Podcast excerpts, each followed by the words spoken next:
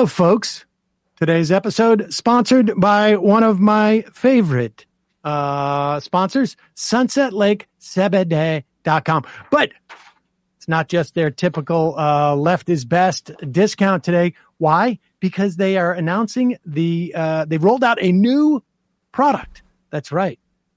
They've just released their uh, new gummies that contain Del, or they're called Delta 9 gummies. They contain five milligram of hemp derived THC, uh, as well as the uh, 50 milligrams of CBD. It's a, a gentle 10 to 1 blend that you are sure to love. Now, I got to tell you, I got to be honest. Um, I have not tried these yet. Why? Because it's Friday. And uh, I don't uh, try uh, the gummies with the THC uh, uh, on the weekdays because I'm an old guy and uh, I'm not uh, prepared for, for that necessarily. It's not like it was in the uh, early days for me. But right now, when you use the code Delta at checkout, I got news for you. This weekend is going to be my uh, little experimentation. Test time. Yeah, exactly. exactly. So stupid. Folks, I'm so embarrassed. Right now, when you use your code Delta at checkout, you can get 25% off of all of Sunset Lake's gummies, including the new Delta 9 gummies. So, like me, uh, you could be uh, having your um, your melatonin uh, gummies at night, or you could be uh, enjoying your focus gummies during the day with um, uh, lion's mane and uh, or the relax with ashwagandha mushroom in it. Um, and they have the the normal sour uh, gummies with CBD and the one percent THC uh, full spectrum uh, that you can uh, get. Uh, all of these gummies are twenty five percent off. Uh, the sale ends on March sixth. See sunsetlakecbd.com for terms and conditions. And as always, you can get 20% off site wide with the code left is best. That's one word, folks. Left is best. All right. And now it is time for the show. The Majority Report with Sam Seder, where every day is casual Friday. That means Monday is casual Monday, Tuesday, casual Tuesday, Wednesday, casual hump day. Thursday, casual Thurs. That's what we call it. And Friday, casual Shabbat. The Majority Report with Sam Seder.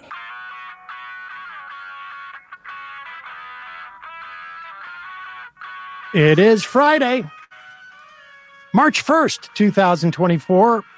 My name is Sam Seder. This is the five time award winning Majority Report.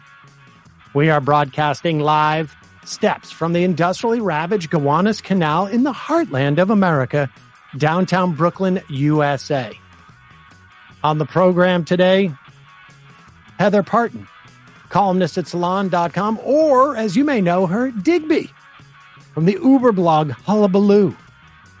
Also on the program today, Israeli massacre of unarmed Palestinians. More information coming in. The EU resumes its UNRWA funding. And just to be clear, it's just the EU, not the individual members of the EU.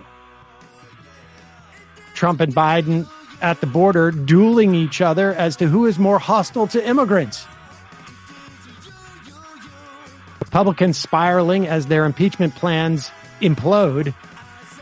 House and Senate punt their partial government shutdown. I should say, Republicans in the House and Senate punt their partial government shutdown to a full government shutdown three weeks from now. Washington state's largest labor union endorses uncommitted in the upcoming Washington state primary. Republicans blocked the Senate bill for the federal IVF protection. IRS is going after millionaires and hundred thousandaires who decided not to pay their taxes over the past seven years. New York Times launches a leak investigation versus a how did this happen investigation over its mass rape reports. Tesla to face racism class action lawsuit from 6,000 black workers. All this and more on today's Majority Report. Welcome, ladies and gentlemen. It is indeed Casual Friday as we wrap up the week. Emma Vigeland here with uh, her Casual Friday. attire. Yes, there it is. Don't worry, Um, Sam. I'm fixing the camera. I'm getting us aligned. We're all Thank you set. very much. Look I appreciate that. There we go. I know Feeling this a is little your bit less. thing. I know. I'm gonna do a little bit like. Uh, No, but when you do it, then I then no, it I'm no. I'm just doing it this way. I'm not Okay. doing it that way. All right. Sorry to confuse the podcast audience, but we're messing with our cameras. Well, right people now. understand. People Okay. understand what's happening here. Um, uh, let's get into it. I mean, there's not, um, you know, uh, in, in many respects, incredibly busy uh, news week.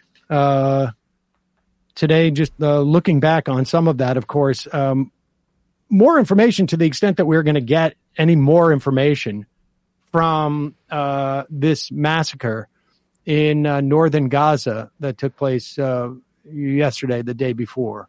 Uh, you know, depending on, I guess, how you're uh, calculating uh, the hours. Um, Well, I mean, they've killed almost all of the journalists there, and many of the journalists had to flee. This is by design, by the way, so that they can say Hamas run health ministry says X, which discredits it. If they wanted, there could be reporters in there who were able to document this, but this is explicitly what Israel does not want.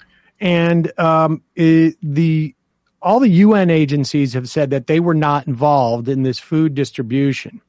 Um, want to uh, play a couple of clips about this, and then talk about a piece that was written one week ago uh, in um, Axios, I think it was, of all uh, places. Uh, but uh, here is channel uh, channel four in uh, Britain, speaking with Lieutenant Colonel Peter Lerner, IDF spokesperson, as to whether Israel takes any responsibility for the over 100,000 Palestinians killed um, after they uh, fired into the crowd. A Uh, hundred Palestinians, not hundred thousand. Just I'm sorry, over a Yes. 100 Palestinians killed. Yeah. Um, a thousand uh, injured in some fashion or another. And it's fascinating the way this is being reported in, in some of the print media. There's a lot of talk about chaos. oh, yes. Um, and I'm just trying to like, you know, like in the headlines. Now, yes, I'm sure there was chaos there. There was chaos the moment that aid trucks came in because you have a uh, population that 25% of which is on the brink of famine, full on famine. They're Uh, starving to death. particularly in northern Gaza. Um, it's even uh, worse there. Um, and uh, well, here is the um, uh, the the IDF spokesperson.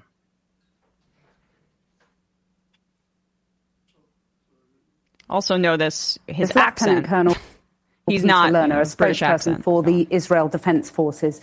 Lieutenant Colonel, eyewitnesses say that more than 100 Palestinians died when Israeli soldiers fired on numerous occasions into a crowd. Do you take responsibility for those deaths? No, of course not, because those claims are blatantly lies. Um, the IDF conducted a humanitarian operation this morning in order to as- assist and facilitate the movement of su- food supplies, as we have been doing over the last four days, in similar in a similar manner. Um, the supplies went in, passed through our our positions, and then continued to move forward. Where a mob stormed the the um, the convoy, bringing it to at some state to a halt. But in the state of chaos on the site, people were being pushed, uh, trampled, and in some cases run over. When you say Uh, a the mob, IDF do you mean starving people who have been deprived of food because you haven't let the aid in? The UN officials told us that no aid has been allowed into northern Gaza for more than a month. the UN obviously aren't up to date on their information. The last four days, tr- uh, convoys like we conducted this morning, uh, this morning was 38 truckloads, uh, passed into northern Gaza to distribute food supplies, which are international donations, um, but on private vehicles that were conducting the convoy into northern Gaza. Well, so there, the, the- multiple the is agencies say some And- aid and is going in, but not nearly enough. And you spoke of a mob. I want to put to you what Save the Children said. They said, while children die from lack of food, Their parents are killed trying to get it for them. That's the reality, isn't it? These are starving people, desperate for anything they can get their hands on. Kathy, the incident at the on the convoy this morning uh, was nothing to do with Israel. The IDF secured the convoy, it went through, and it got out of hand on the ground as people were looting the trucks. Pause it for one second. I just like, I want to point out like how Oof. far this guy's had to move in the context of this one interview. Everything that you hear about this is a lie. Then to um, uh, Israel has nothing to do with this except for the fact that they were there shooting on uh, people that um, there were a mob as if this was like some type of like uh, looting situation, you know, after uh, um, after uh, you know the the Super Bowl or something. Um, it, it's it's it's stunning. I mean, I mean the, it's incredible. It, they're using language like we, you know, was referred to the victims of Hurricane Katrina. They're looting. They're they're they're. Why are some people desperate, right? They're being starved to death. And the idea that this is looting, this is aid. This is not like a, a, a, a store. This is uh, food that is being delivered humanitarianly, and people are cl- crawling all over each other because there's just not enough aid coming in. Israel's turning away the majority of the aid trucks for little things like medical kits having scalpels in them. That's what Jeff Merkley said on Democracy Now! the other day. He went there firsthand to the Rafah, Rafah crossing because that has a sharp edge. They're turning, and then they don't let the rest of the truck come through. They turn the entire truck around if it has anything the Israeli Defense Forces deem to be dangerous, like a scalpel. Um, uh, continue with this. I mean, the the the the news host is doing a good job, at least, yeah. of uh, you know making this guy account for what he's talking about.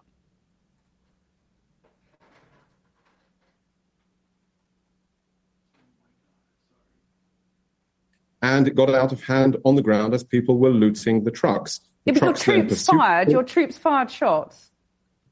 No, there were warning shots fired, and then when it got out of hand, the forces retreated back into the formation along the um, the Gaza Wadi area. It was that was not true. That is just a blatant lie. That is absolutely inaccurate. So why do you think people are so angry then? I think there is a lot of things that are going on in these days. And of course, there is a dire situation in the Gaza Strip, a human tragedy.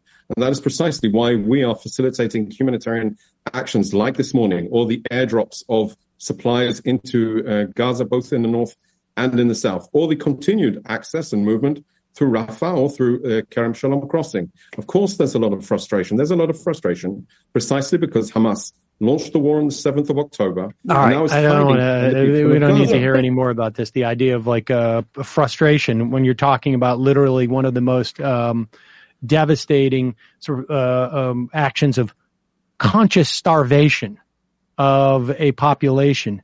Um, here is a video that that uh, that shows um,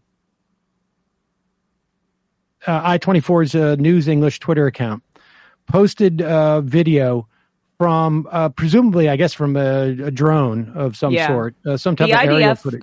The IDF uh, put this out there too. I don't know why they thought this made them look good. By the way, this is um, basically you're watching um, starving people running to trucks.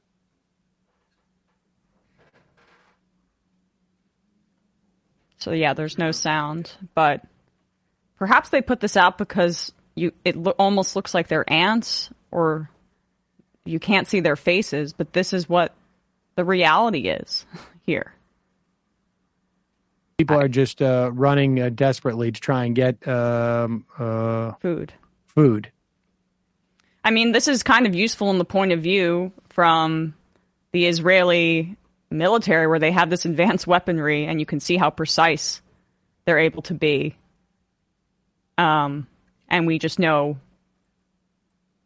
And here's the thing: they can um, deliberately target anybody. Yeah, go on. This is uh, a piece uh, from Axios from February 24th. U.S. officials say they are increasingly concerned that, quote, Gaza is turning into Mogadishu.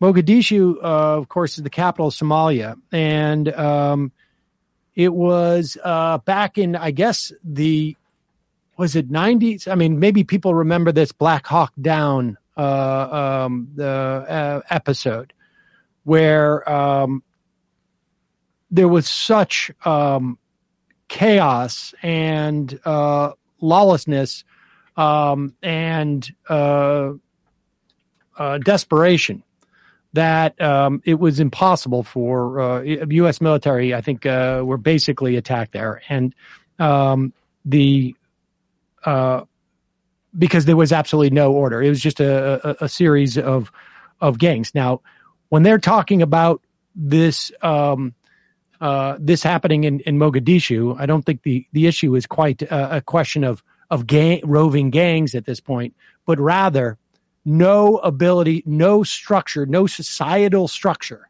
whatsoever, and incredibly desperate people. There has been a, and this was a week ago, there's been a significant decrease in the number of aid trucks entering Gaza in recent weeks, as according to the UN Humanitarian Aid Office, OCHA. On at least four days in the last two weeks, less than 10 aid trucks entered the enclave. Um, and this is the issue.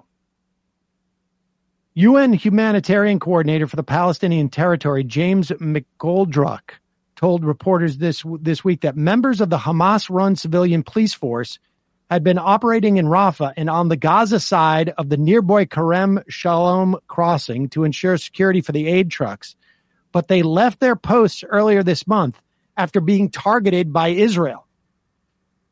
At least 11 members of the police force in Rafah. And this is just the police force the, the, the reality is, is that Hamas is also the government there, or at least providing services to the extent that, you know, we can sort of draw a parallel. And the civilian police force is being targeted by the Israelis. I mean, uh, I don't know any more necessarily than civilians, but certainly 11 members at least of the police force in Rafah have been killed in Israeli airstrikes in recent weeks. This is according to U.S. officials. This opened the way for uh, armed gangs to take control of the aid and also providing, and I don't see, you know, you can see that aerial footage. It doesn't look like there's armed gangs there. It looks like there are people running desperately to get the, the food aid and that Israel created no apparatus in which to distribute the aid because they're not allowing uh, organizations like you, uh, uh, the the UN or others to do their jobs. And that's the aid that gets in too, right? As yep. I said, a great majority of it is getting turned away. Um, and then it's at least based on the numbers that we've had for the past few weeks, perhaps. I mean, I could only pray the Biden administration is attempting to pressure them on this matter, but it doesn't seem to be uh, like well, well, we can we can dip into that in a moment. But as the result yeah. of the security vacuum, many of the trucks uh, that have recently entered Gaza have been overrun, uh, in part at least by Palestinians desperate for any kind of aid, as the conditions in the enclave continue to increasingly deteriorate and hunger grows. Um, the hopelessness and desperation in Gaza have created, quote, a great deal of law and order challenges that's affecting our ability to do the work, uh, work here, McGoldrick said. Getting aid to northern Gaza has been especially difficult. OCHA is hoping Israel will open a, a, crossing in the north so aid trucks can directly access the areas in most need of supplies. And it did. But of course, there's no apparatus there in which to distribute the aid. And Israel has created this sort of chaotic scene and then decided to shoot into it. Yep. I mean, we know what the point is. we know what the point is at this at this juncture. That they want um, as many people dead as possible. And I just want to say, famine in a modern society, hunger, it's a policy choice. Always, it's a political uh, choice. Uh, without a doubt. In any I mean, this is, of these uh, contexts, but this active, is a, yeah, yeah. It's been weaponized. Genocide. Yep. All right, we're, we're going to talk uh, uh, to Digby in a uh, moment more about the sort of like uh, domestic political implications of this and the attempts to uh, pressure the Biden administration to do something uh, other than bemoan their helplessness uh, in this. Uh, we will get to that in just a moment. And, uh, you know, one of the big uh, elements of that is these in Washington state is one of the biggest unions in the country. Um, I should say in the state, the biggest union in the state, the local chapter of of a national union uh, has come out and said they're going to endorse uncommitted. We'll talk about that in a minute. Um, first, a couple words from our sponsors. Obviously, you're listening to the show. You care about politics, um, and I hope you uh, understand that um, the future of America, uh, obviously, is uh, in the hands of people who care about politics. If you don't believe me, you should listen to Future Hindsight. Uh, often we feel helpless and powerless, like we can't do anything to change the status quo. But what if you could actually be a strategic player in politics? Future Hindsight offers you an independent, unaffiliated perspective into what's at stake in this year's elections and what you can do about it at the local, state, and national level. On the podcast, Mila Atmos shows you just how much power you have and how to use it. Think about it this way if each of us could do just 2% more than we're doing now, transform our democracy. So tune in every Thursday. Get engaged and stay engaged. This week, Mila is joined by Princeton's Sam Wang, who exposes why gerrymandering is not just unfair, but it is also deeply undemocratic. If you've ever felt like your vote didn't matter, then you don't want to miss this one.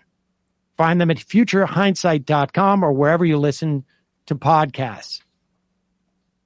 Also, today's program in part sponsored by nuts.com.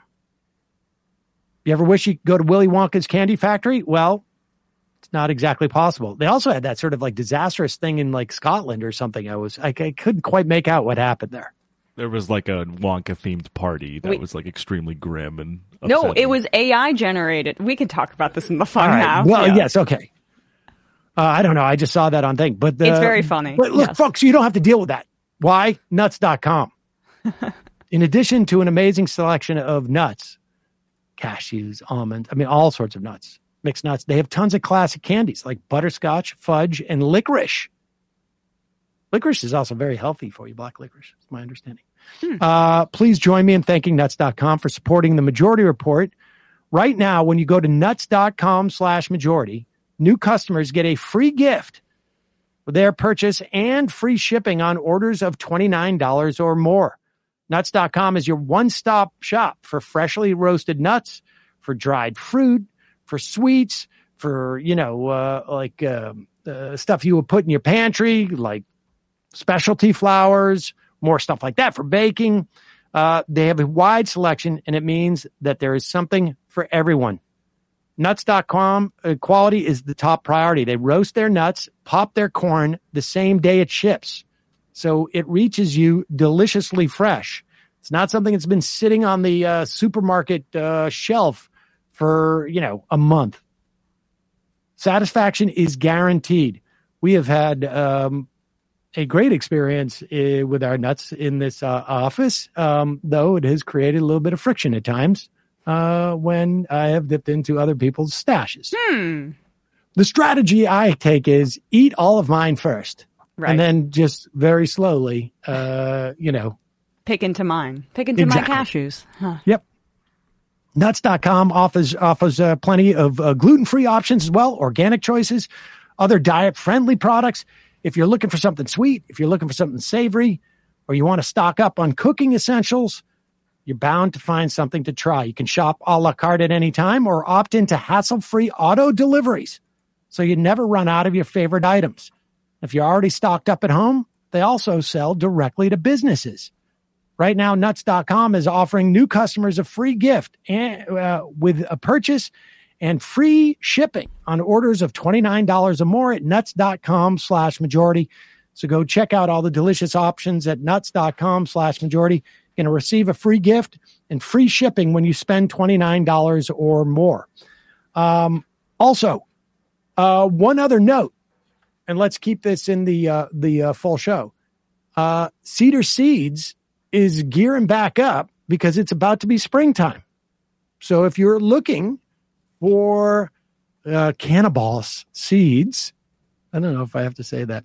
Um, cedarseeds.com. I think we're going to start uh, um, uh, taking orders next week. But in the meantime, uh, if you grew something from Cedar Seeds last year and you have pictures, send them to hello at cedarseeds.com We'll put this in the, uh, that's cedarsseeds.com and uh, send us some pictures. And if we like your pictures, we'll put them on the site and we'll give you a free um, package of seeds. So uh, there you go. Very nice. Also, just a reminder, uh, you can become a member at jointhemajorityreport.com. And when you do, uh, one of the benefits is you get the show commercial free. All right, quick break. We're going to be talking to Digby, uh, or you may know her as Heather Parton. Be right back.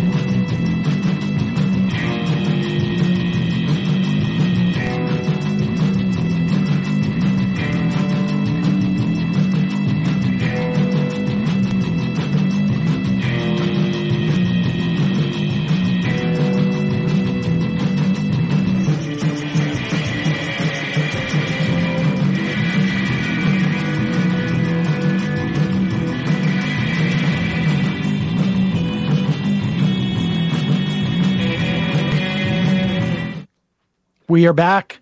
Sam Seder uh, on the Majority Report. Uh, Emma Vigeland, she is uh, she's out. She's she'll step back in in a second. So I'm in a, an extreme close up at the moment uh, because we're going to uh, g- uh, cut to a three a three shot as the Digby theme song plays in the background.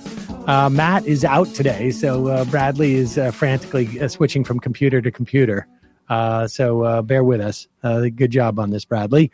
Um, Heather, Yes. it's another Friday. yes, it is.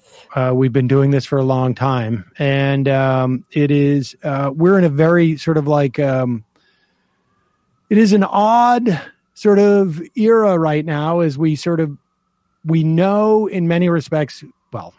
I think it's safe to say we know who's going to be the uh, the two nominees at this point without any real question as to this. Uh, what we don't know is the shape of uh, both like you know forget from a health perspective just from a political perspective uh, what kind of shape either one of these guys are going to be in um, there's there are big big sort of potential drags this is i think going to be one of i wonder it, it's possible if it's going to be sort of like the most disliked set of candidates that people have ever chosen between in an election certainly like maybe in modern times. What i mean um let's let's start with the sort of the things that could be uh impacting biden coming out of michigan and when we can then we'll talk about trump. Um the biggest union in uh, washington state and washington state is the home of the next um uh primary that's going to happen on the uh on the 12th is that happening um, do we have uh, when is uh, when is uh, a Super Tuesday again, uh, Bradley? Super Tuesday's next Tuesday. Next Next Tuesday. Tuesday. Okay, Mm. so this is going to be following. Um, here it is. Sorry, Yeah, so March 5th. uh, March fifth is Super Tuesday. Oh, it's this Tues Super Tuesday. Uh, Washington State is uh, there's you know is one of the states where we're going to see um, organizers pushing for uncommitted. Uh, they're talking about Pennsylvania. They're talking about Minnesota. Um, even people are mentioning New Jersey, perhaps. Um, what was your sense of, of the numbers that we saw for uncommitted in Michigan? Well, it seemed to me that it was pretty substantial. I mean, it wasn't it wasn't huge, it wasn't you know overwhelming, but it was enough, I think, to get the White House's attention. And if this thing grows, it will continue to get the White House's attention.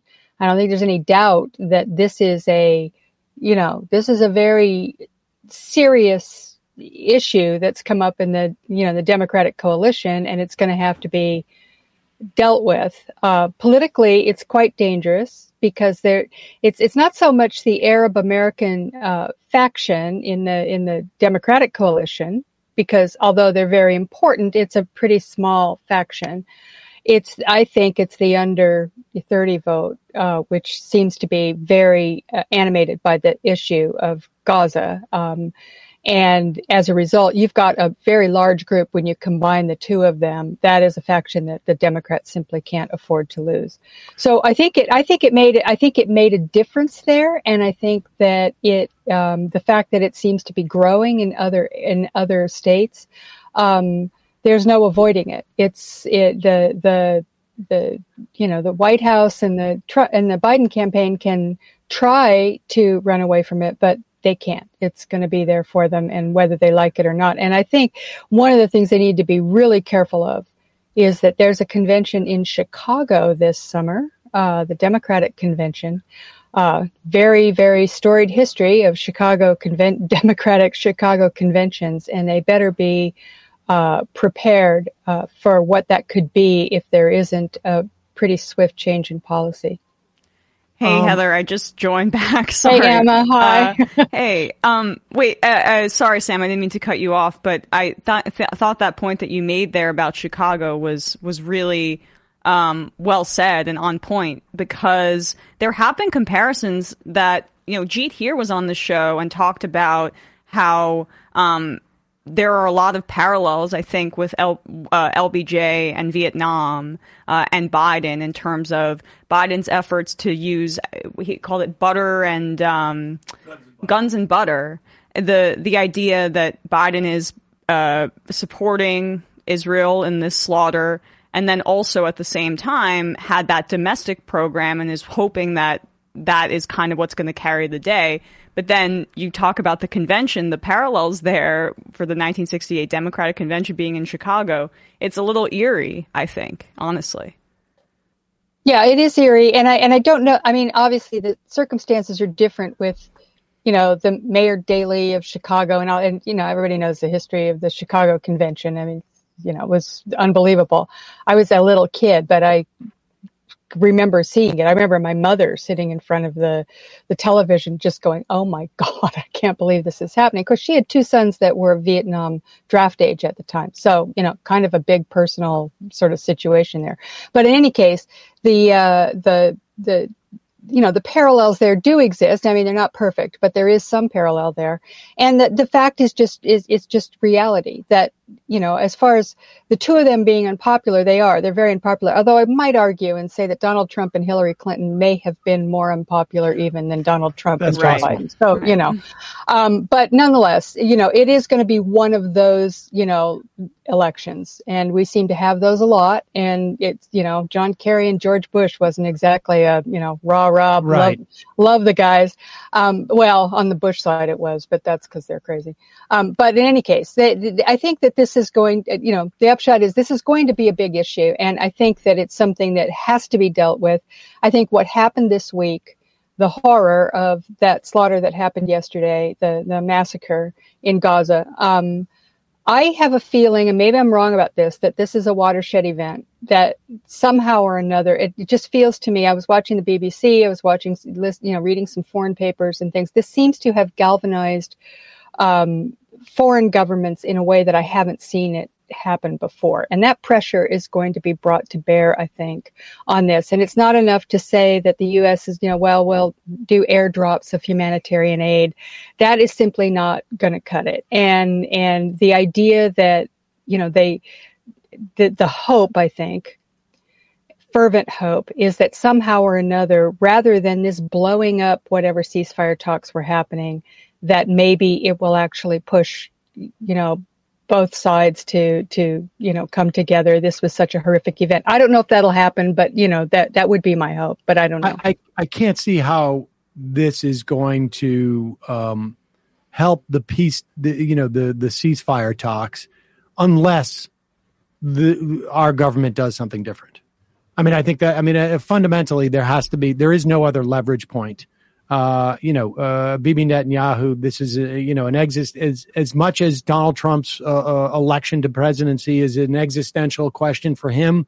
This is the same thing for Bibi Netanyahu, and um, and I think without U.S. exerting its pressure, and I'm not sure that that would be enough. It's unclear to me that that that that you know uh, the U.S. if it cut off all aid uh, tomorrow, it would impact. Uh, oh, I don't think it would. At least not in well, the beginning. I mean, I, I mean, it would have an influence, but I don't. I don't think that Bibi Netanyahu is yet is in a position where he's going to say, "Well, if the U.S. is out, I guess that's it." I, I don't. I don't see that happening. However, I mean, it's a necessary step to that to, right. to the Israelis saying enough and making it, you know, I mean, it's got to happen internally, right? It's not going to happen. Get rid of him. I think one thing that I think we could like be clear is it's it's not going to happen without the U.S. doing that. Right, may, right. The U.S. may not, in and of itself, be able to do it, but it, the the first, uh, you know, step, and you know, we've seen examples in the past where Reagan was able to sort of stop the Israeli assault on Lebanon, and and, and he was surprised by it, and that was obviously a very different uh, time. Uh, but um, the um, the the the thing that that that strikes me, and and I, I, don't know, I've seen conflicting reports as to whether uh, the Arab slash Muslim uh, uh, community in places like Georgia and Michigan wouldn't make a difference if we're seeing numbers like we saw, right? Uh, you know, in 2016 and in, in 2020, depending on where what state it is, um, alone. But you're right, as a you know, um, there's an even bigger cohort of of of younger people who did not grow up with the the same um, uh, relationship with Israel. I think. Uh, well, I'll say, speaking. yeah. I mean, I'll like as a you know, I'm only I'm going to be 30 soon, but I've only known like when I've been cognizant a an extremist far right government of Israel. Mm-hmm. I mean, mm-hmm. Netanyahu mm-hmm. has been in power for a majority of my lifetime, and so my generation and younger that's the perception of Israel. And also, my generation sees it as a settler colonial issue and a racism issue and one of segregation and separation. And I think that that is like so far behind where Biden perceives things. It's the diplomatic cover too that I think is part of what enables Israel. Um, it's not just the aid. I mean, if aid stopped tomorrow, as you say, Heather, I don't know if he would change course, but the other piece is the fact that the United States in the United Nations defending them mm-hmm. in the International Court of Justice. Absolutely. That's almost more impactful, honestly, because they have a very robust uh, weapons and military industrial complex at this point based on years and years of supplementing it. Absolutely. And I don't disagree with anything you say. I, you know, and I, and I, you know, even as one who did grow up with an Israel that, you know, and I don't know that it's ever really been a liberal government necessarily, but, you know, it was right. kind of an, un, in, in, in the circumstances that it existed. And we've talked about this before, you know, the, the, the shadow of World War II and the way that people like me and, and maybe even Sam, who's younger than me, yep. grew up with, this idea of Israel sort of being, you know, and something of a protectorate, I think, um, of the of the United States and Europe in the shadow of World War II. I understand completely how that has changed. I totally understand it and how the whole right. world has changed in light of that. And of course, what we're seeing now is beyond the pale. This is there's nothing in in my history of you know observing Israel that would have prepared me for this level of absolute overwhelming slaughter. And that's even with me understanding the trauma of what happened on October 7th and even right. get, you know, I think we can all understand that. And, you know, it, in a lot of ways, you know, let's, let's be honest here. They're doing a lot of what we did after 9-11, which was lash out indiscriminately and just basically decide that this is an opportunity. Let's just go in there and we're going to fix all these problems. We're going to just get her done. We have an excuse to do it and we're going to do it now. And we all know what the result of that was. It was a catastrophic, horrific error. And, you know, we all knew it. And yet the government and the military industrial complex and everybody else sort of just let it play out. I mean, how many years did it go on? And let's, let's, let's be frank, one of the weirdest things about this is that Joe Biden, of all people, seemed to be the one guy in government who understood that and wanted to get out of Afghanistan, Right. you know, eight, nine years ago. And now here we are. So I, and, and I have to be honest, I kind of, I kind of thought that would, that was something that would, that experience was something that meant something to him and that he would actually follow through in this situation, which I haven't seen yet. And it's, it's, very disappointing. Let me just put it that way. Not that I love Joe Biden. I don't love any politician, but I don't particularly love him either.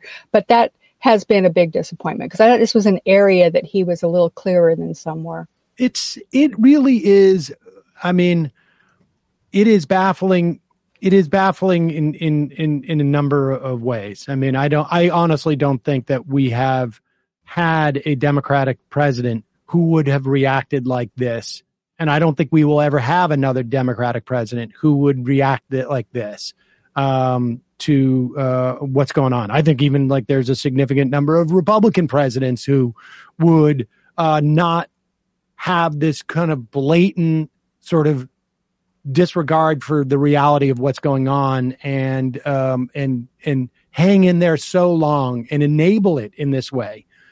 But on top of that just putting that aside as a political matter it is so hard to reconcile you know and and and we can sit here and like it's we we can say it's a political liability we can't you know we can't know for sure that this is going to cost Joe Biden the election. We, there's a lot of other factors. We don't know exactly how many people would vote against it. I mean, part of the uncommitted uh, voting in the primary is a way of saying like, we don't want to, um, you know, uh, enable Donald Trump.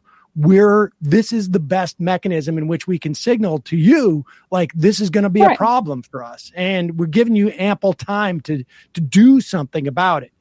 Um, the but the this notion and i and it, it's quite clear and i think there was a piece in politico this week where you know there was a feeling about uh, you know michigan uh, saying you know when when it comes time to make a choice between donald trump and joe biden they're going to choose the lesser of two evils. That very well may be um but to go out there and one of the sort of like themes of the administration and sort of like the larger apparatus of the Democratic Party is to talk about how the you know Donald Trump and the empowering you know presumably like the Heritage Foundation and the and the hundred other organizations that are around there is a fundamental threat to American democracy. Let's just take it on face value. I don't want to, you know, like I can be cynical about the, just the idea that you know where we are at on that. For, for but for the moment, let's just take it. Stipulate, okay, it is. At the same time, and we've talked about this, they are acting as if it's not. Like it, like Right. the cost associated to Joe Biden to call for a ceasefire two months ago, to say we're conditioning aid, to doing all the stuff that ultimately is going to have to happen, seems to me political cost, much less than the one that he's exercising now. And if we're facing an existential threat to the, to the future of this country, they're not doing everything to signal that they're saying that uh, you know Joe Biden's out there talking about how great Mitch McConnell is. You, you know, they're as if he doesn't understand what's going on in the Republican Party. The the tr- people voting for Trump don't like Mitch McConnell. Um, they're out there talking about like you know adopting Republican immigration points, uh, talking points essentially, in in in, in pursuing Trump era policies on uh, on asylum they're not acting like these people are a threat to democracy. It's sort of like I don't know. It's like, you know, you, you and I both have had experience in the film business. It's like basically, you know, we're, we're to, we're to do a short film about a fire. I'm to yell, there's a fire. You cut and oh, it looks like could be, there's some smoke and you cut back to me and I'm just standing there. I'm not running to get, I'm not running to get a, uh, I'm just like, boom. All of a sudden you're like, wait a second, we're getting mixed messages here. He's Is there a fire fundraising. or is there not a fire? He's fun. He's by the way, he, he's fundraising a lot. That's his response to this. He was just in Boston for a fundraiser, right? In California recently as well. Like that's where his priority is right now, electorally. Well, I mean, you know, I think that's probably always fairly true of any presidential candidate, but um, I, I do think, you know, you bring up a good point, Sam, I- and it's something I hadn't really thought of, which is maybe what the real problem is here. It's the dissonance in the in the message, and there's more to it than that. Joe Biden won uh, in 2020 and has continued his, you know, sort of, um, you know, image it, as president as the you know as mr empathy. He's the guy who cares who is concerned about people and cares about real people. And donald trump is this monster. Well it's really hard to make that case when you're seeing children starving in gaza and he's taking the position that he's taking that and it has been dissonant to me and i hadn't actually thought about it I, I- until you just brought this up. The fact that the messages that are coming out with this and, and you know look i think we know what the calculation is there right? They figure they've got swing voters suburban you know white women you know that this sort of group that they think they can appeal to by him saying nice things about mitch mcconnell or saying come work with me donald trump on the border. You know they've made that political calculation. We may not agree with that but in light of the fact that he's also making a calculation or isn't making a calculation that there's a threat coming to him in his coalition uh, from the left and from, you know, Arab Americans, from young people, from a lot of liberals of conscience here on this, that, that they're not taking that into account or at least haven't up till now. And we have to, you know, hope it does sort of tell you that this existential threat, which I actually agree is true. I mean, I believe that it is an existential threat if Donald Trump wins again, because I think he's, you know, crazy and I think the people around him are monsters. Um, and I think that it's a serious, serious threat. But this does not seem like a wise political calculation. As you lay it out, the dissonance that's being, that, you know, the messages that are being put out there are starting to make people really, you know, wonder and they certainly aren't inspiring anybody. And it plays into the, you know, the perennial age issue, which, you know, is a whole other thing. And it's not smart politics. It's not smart to be doing this. And um, I don't know if they're going to get this together. I am really hoping, not for the sake of his politics, but for the sake of the people of Gaza and the future of this country, that they get this issue right really quick. Because if they don't, we are facing a very, very, very horrible consequence of them not doing it. I mean, I, uh, uh, you know, for, uh, I, I mean, I hope that with the even getting it right quick is even enough time, both from, I mean, from a perspective of just like, I, I don't, I, getting it right quick at this point is not, I mean, I don't think it's ever going to, uh, I, I think the, the amount of trauma that uh, has been experienced in a country where, you know, half of the population, more than half the population are children and have gone through something like this uh, is just, I think, just uh, I, it's almost incomprehensible to me. Um, Um, can I just add really quickly because there was a focus group. Uh, MSNBC interviewed uh, some uncommitted voters in Michigan, Mm-hmm. and two of them said he could win me back, right? If he stops. The other two said no. Mm-hmm. They said one of them said, "Why is our democracy more important than the lives of Palestinians?" And what do I you mean- say? And then she was a young woman. I don't think she was Arab, just a young. Well, we know what the argument for that is: is that that it will be worse for the Palestinians, or it will continue to be as bad.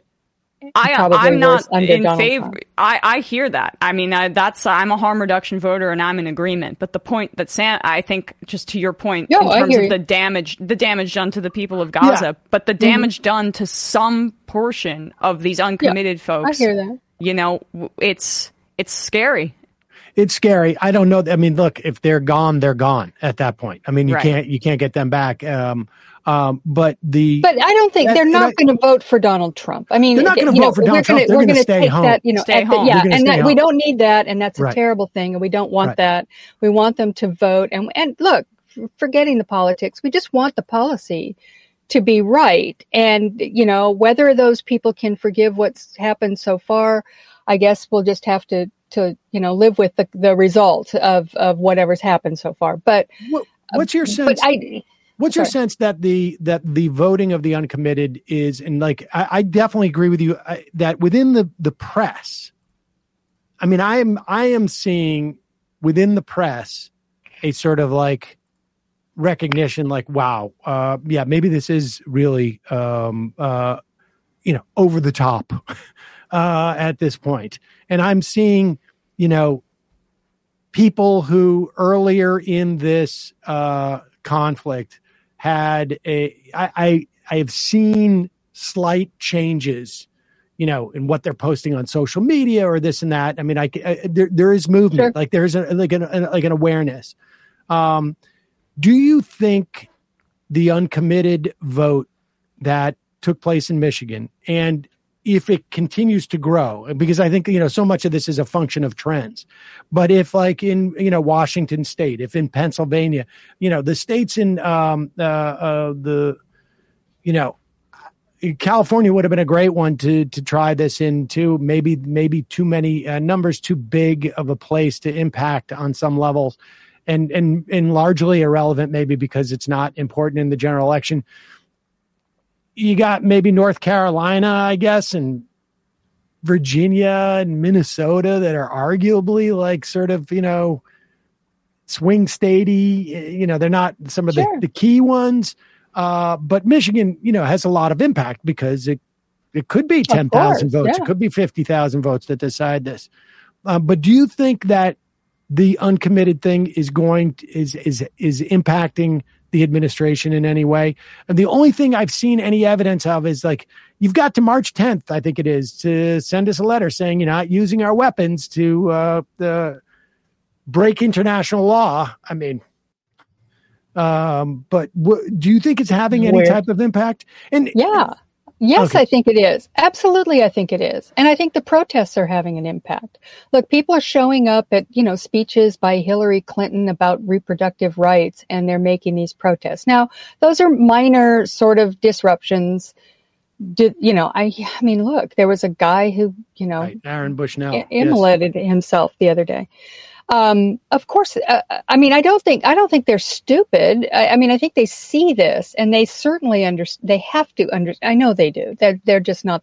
You know, they they may be immoral, but they're not stupid. Okay, and I think they absolutely know that this is a danger in a in an election that is looking to be as close as it was in 2020 and in 2016 it's not you know this is not it's not like it would be one thing if they were running 15 points ahead and they could say yeah well you know where are they're going to go you know you could say that. They can't say that and they know that. So you know something it's something has to give here and and it has to be and i probably the roadblock here is biden himself you know who, Without who simply you really- know and and i'm sure well we know there are people in the administration who are pushing you know to if for a change in policy. But you know that is that is where it's going to have to happen. And uh, you know biden also has to see that when you get what was over 100,000 people in Michigan who voted uncommitted. And you can make the argument that some of those would have been uncommitted anyway because all the earlier you know every election has a certain share of uncommitted voters every primary has that. It's not abnormal. But we know that in this case there was an actual program to, to vote for uncommitted and a lot of people did that 100,000 votes. It could be take 10% of that group. That's all it could take to lose the election. And they have to know that. So Yep. yeah i think it makes a difference. And, and it's, uh, and it's you know it's a really smart protest. Can i just give these people some credit this is exactly how you should do this sort of thing. Because it wasn't like just saying oh we're voting for trump or vote third party or anything like that. It was just a very specific issue and a very specific thing that was uh, using democracy to make a point in the most um, I don't want to say benign, but in the most pointed and yet un, un um, damaging way possible. It- and I really admired the fact that they did that. the the quality of this uh, protest is that it places these hundred thousand votes, give or take, on a precipice, and so it gives the sense that like these are gettable votes, and they're losable Right. votes. They're Right. not they're not votes that we can put in our back pocket. But they're not votes that are so far gone that it's not worth the effort to exert to get. You might in. call them uncommitted. Yeah. Exactly. I mean, but that's the that is really Yeah. the value of it. I think it's really uh, a smart protest too. Mhm. And I would just add to the to the thing that I think got Biden elected. Part of that may have been his supposed empathy. I'm not. I'm not a, a you know. I think there is an element of that, but I think I think it's also was a question of like he was perceived as a a a, a leader, like and a leader not in the sense of like he's trailing, you know, he's he's on the vanguard of some type of movement, but that he's like somebody who is like competent and not going to rock the boat and Bring the Uh, country together. That was bring his. uh, bring the country together. but that was but his I, pitch, but- right? But, I- yeah, but I think like the thing that really people just felt like is it's just not going to be quite as a shit show, and and like it's gonna things are going to be calmer, and to have protests like this. Mhm. And to You're right. have this sense of like things are like sort of out of his Starting control to go, it's starting to run out of control it, here. Yeah. It makes it harder to differentiate. And I think they're Mhm. trying to do this with the border. I think that's their theory, but they're they're I think they're mistaking the w- the text for the subtext. So instead of like going to the border and saying we need funding to make an orderly way for people to come in and to you know to d- dreamers to have like a, an established you know place in this country and for DACA and DAPA and for people who want to be here and have proven themselves and maybe they've got to do it over 6 years or whatever it is like you can take control of an issue without adopting the policies of Trump like they I think the issue is less like they're in promoting this notion that there's a crisis there, it undercuts his leadership argument. You know, and so rather than saying there's a crisis, it's like there's a failure of the Republicans to just do their jobs. And uh, and it is a manufactured crisis. The crisis is not with the number of people coming across the border the, any more than the crisis is like people want to get driver's licenses. If you don't hire people at the DMV, there's going to be a crisis because you're going to have more people in line than can be handled at the DMV. And that's the way that you could go in and show that level of competence. But instead, they're out there basically, it seems to me, trying to make it like, you know, uh, the, there, there's a crisis at the border. And that just seems to me to be a mistake because that again undercuts the leadership argument. Absolutely. And and of course, you know, it's completely it, it is not going to work. I will never understand why Democrats do this. You know, you if you run on a Republican issue like this, you're going to lose. This is you you know, immigration crisis and caravans and all, you know, migrant crime and whatever else this stuff is. These are not issues that Democrats win on. That is, it makes no sense for them to be running with we're going to be just as tough at the border as Donald Trump is, except he won't accept our toughness. And so he's wrong. That is not, you're absolutely right. The way to have framed this is to say, look, you know, we, we have a lot of ideas. We have many things that we think could help the asylum process and do things and make this thing work better. And they are not willing to do that. They're not willing to do anything because Donald Trump wants the issue for the election. That's it. Shut up after that. Just, you don't need to say anymore. Just let that sit there and let people look at that and go, you know, you're right. I mean, which I think most people will.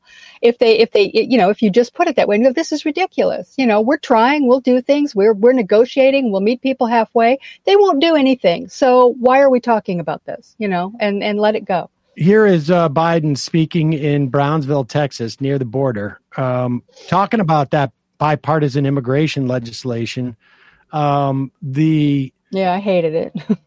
but that's the thing is that like you could have come up with any failed bipartisan legislation, right? there wasn't even there wasn't even a vote on it's it. And so, well, you know, why are you alienating your own people who care about immigration. Well, that was the big thing, right? I mean, that was the that was the Play- whole play this thing clip, uh, about that Bradley. stupid negotiation. Here's, here's, here's, here's that clip. This compromise legislation will also give me, as president, or any of the next president, emergency authority to temporarily shut down the border between ports of entry when the numbers of immigrants and migrants, excuse me, overwhelm the border. Pause it for a Starting- second. Okay. Now, how do you talk about giving yourself or the next president this unilateral authority when you're also arguing that the next president could be a psychopath Exactly. who doesn't like that people have an accent when they speak? Don't worry, Don. We're legalizing it all for you. So you know, why It's won't you accept what we're doing for you, Don? Key, uh, Bradley, put the put uh, clip it back up there. Emergency authority to temporarily shut down the border between ports of entry when the numbers of immigrants and migrants, excuse me, overwhelm the border, starting st- straining the border patrol's ability to process them. At the same time, at our legal ports of entry, like here in Brownsville, we're making investments in infrastructure. My bipartisan infrastructure law is going to provide nearly four billion new dollars to boost security, to ease waiting times, at land and ports of entry like Brownsville. And I want to thank again Congressman Gonzalez for helping me get that through and get that passed in the law. That you get the money for the, for example, that's how you got the money for the Gateway Bridge from that fund. Folks, the bipartisan border security deal is a win for the American people. And it's a win for the people of Texas, and it's fair for those who legitimately have a right to come here to begin with. It's a win for the people of Brownsville, and I believe that's why the Border Patrol Union endorsed it. I believe that's why the National Chamber of Commerce, the National Chamber of Commerce endorsed it, not known as a Democratic organization with a capital D. Look, and that's why the Wall Street Journal endorsed it as well. This is a truly bipartisan initiative. That's why the bipartisan South Texas Alliance of Cities endorsed it. Folks, I didn't get I didn't get everything I wanted in that compromise bipartisan bill, but neither did anybody else. Pause. Compromise is I'm- part of the process. read it. Like, I'm curious, what is it that he wanted that he got out of that bill? I know he didn't get everything he wanted out of that bill, but why should the idea of funding this be a the get here? Like, what is the get? There is no get. without by the way any like more liberal i mean the entire border right. element is all right-wing stuff. Funding and more militarizing the border giving ICE more money. Okay if you want to frame it as a compromise what is the element of like a path to citizenship?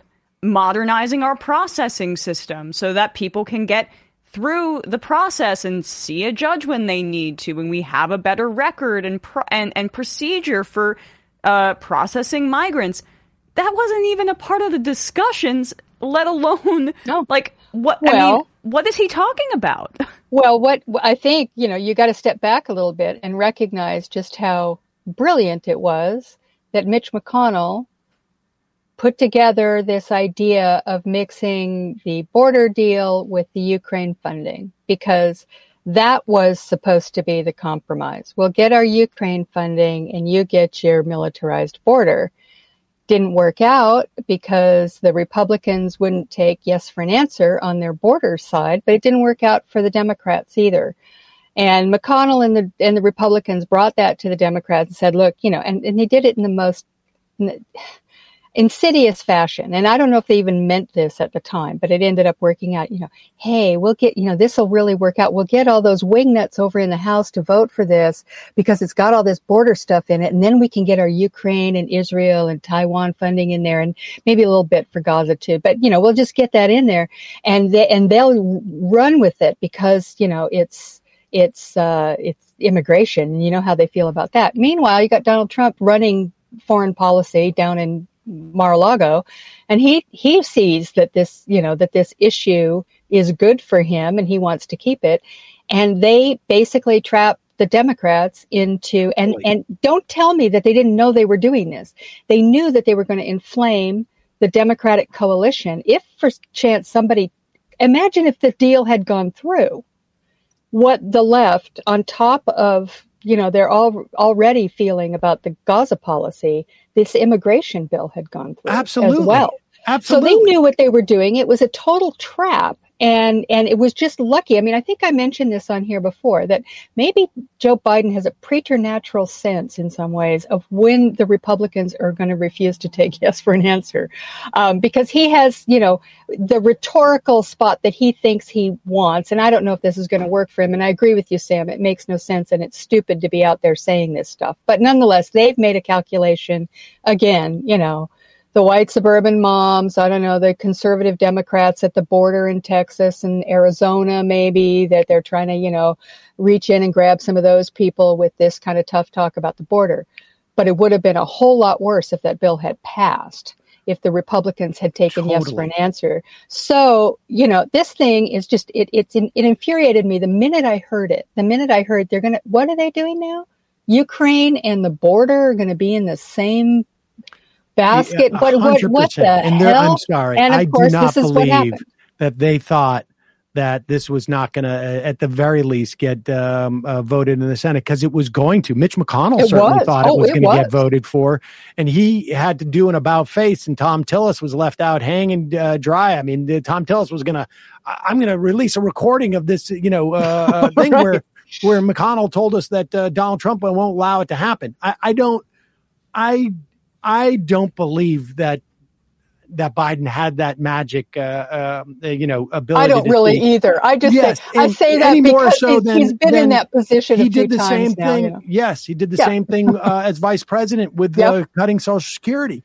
Yep. Um, but the the again the problem is, and someone saying like, oh, how can you say that uh, you know Biden is, can't address this? He's twenty seventy on the issue.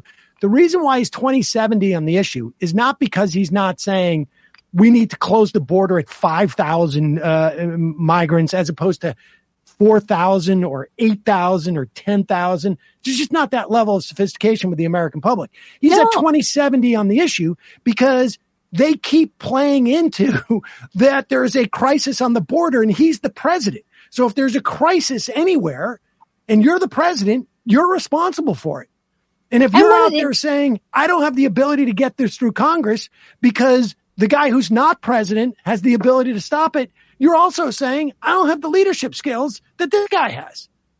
And- Absolutely. And they and keep all- they keep saying that this that uh, you know that you know they have no control. You know it's not a good idea to go out and tell people that they should be feeling a certain way. So you can't you know like on the economy you can't tell people that the economy is good.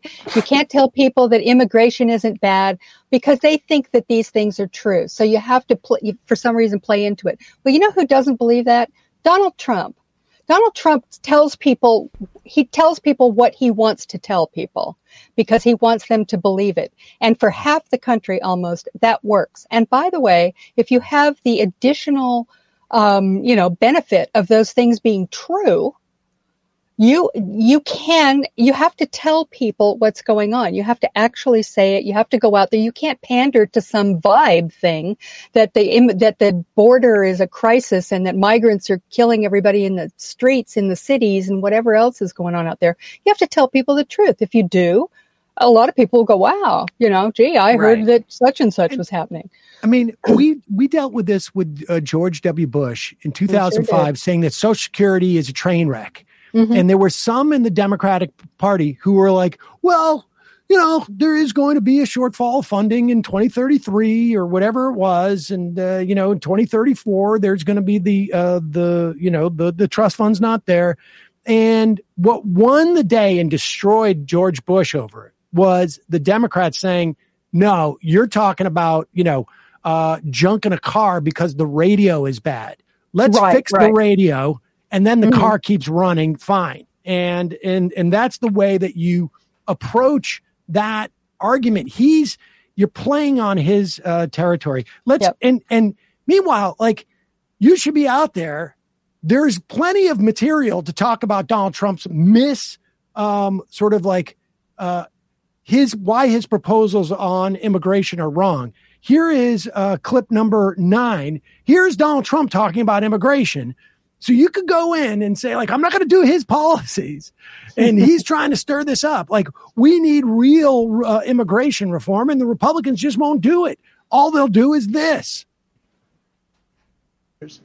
These are the people that are coming into our country, and they're coming from jails, and they're coming from prisons, and they're coming from mental institutions, and they're coming from insane asylums, and they're terrorists. They're being let into our, our country, and uh, it's horrible. It's horrible.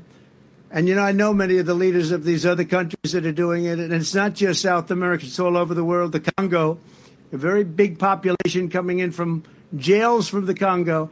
You look at the jails now, you take a look at the jails throughout the region, but more importantly, throughout the world.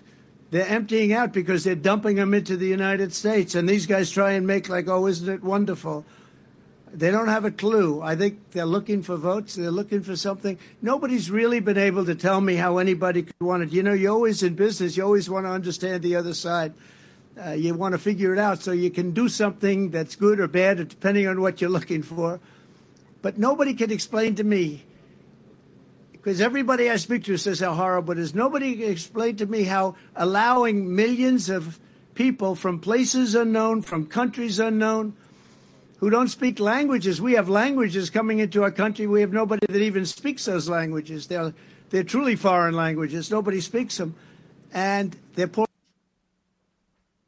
I mean, just put that they should just put that in an ad and just put this none of this is true this is all bullshit and just put that up as an ad it's the most insane rap that i have ever heard a politician give. It's it's it's so outrageous and and puerile and you know just completely absurd. Yeah, I mean the the there there could have been a track on this where um you know and and uh, where where Biden says like you, you, know what? Immigrants actually strengthen the country and we do need uh, resources in which to uh, but um, we also need to be fair to these people and recognize their humanity et cetera et cetera um, and, and within the context of this we're not going to get the policy um, that uh, that the the that you know that Donald Trump wants because the Republicans uh, you know or Donald Trump I should say that he'll want when he's president uh, because he doesn't want uh, Biden to have any type of like success on this and be perceived as having done anything. Um, that's the thing. Even Trump knows that even if Biden was to do what Donald Trump wants, he'll get credit for it. So the opposite is also true. As long as Biden did something and could say the Republicans are standing in the way of this, um, that's all you needed to do. Fortunately, that stuff didn't happen, and it didn't completely alienate all, uh, you know, like the people who genuinely yeah. care about immigration. Um, you know, because you could still hold out hope. Well, maybe if there's a different, uh, you know, political situation, but um, we went uh, much longer on this other stuff than I had anticipated. I thought we were going to talk about how the the sort of uh, the the uh, the impeachment stuff is is blowing up in the face of uh, of the Republicans, and uh, this immunity. It is trial. delicious, I have to say. That It's the very impeachment fun. stuff is making me so. It, you know, there's so little to be happy about that. That's about you know. That's yeah, my and you know what's what's funny too is like it's almost as if it's out of a movie. This Alexander Smirnov guy doesn't it sound like a name that if you're coming up with a Yes. Russian character in your uh, in your movie, it's just like It's like oh, Boris and Natasha. It's like right, right, Well, it's right. because it's named. Its last name is the same as like one of the most It's popular vodka. vodkas that, Yeah. that existed in this country.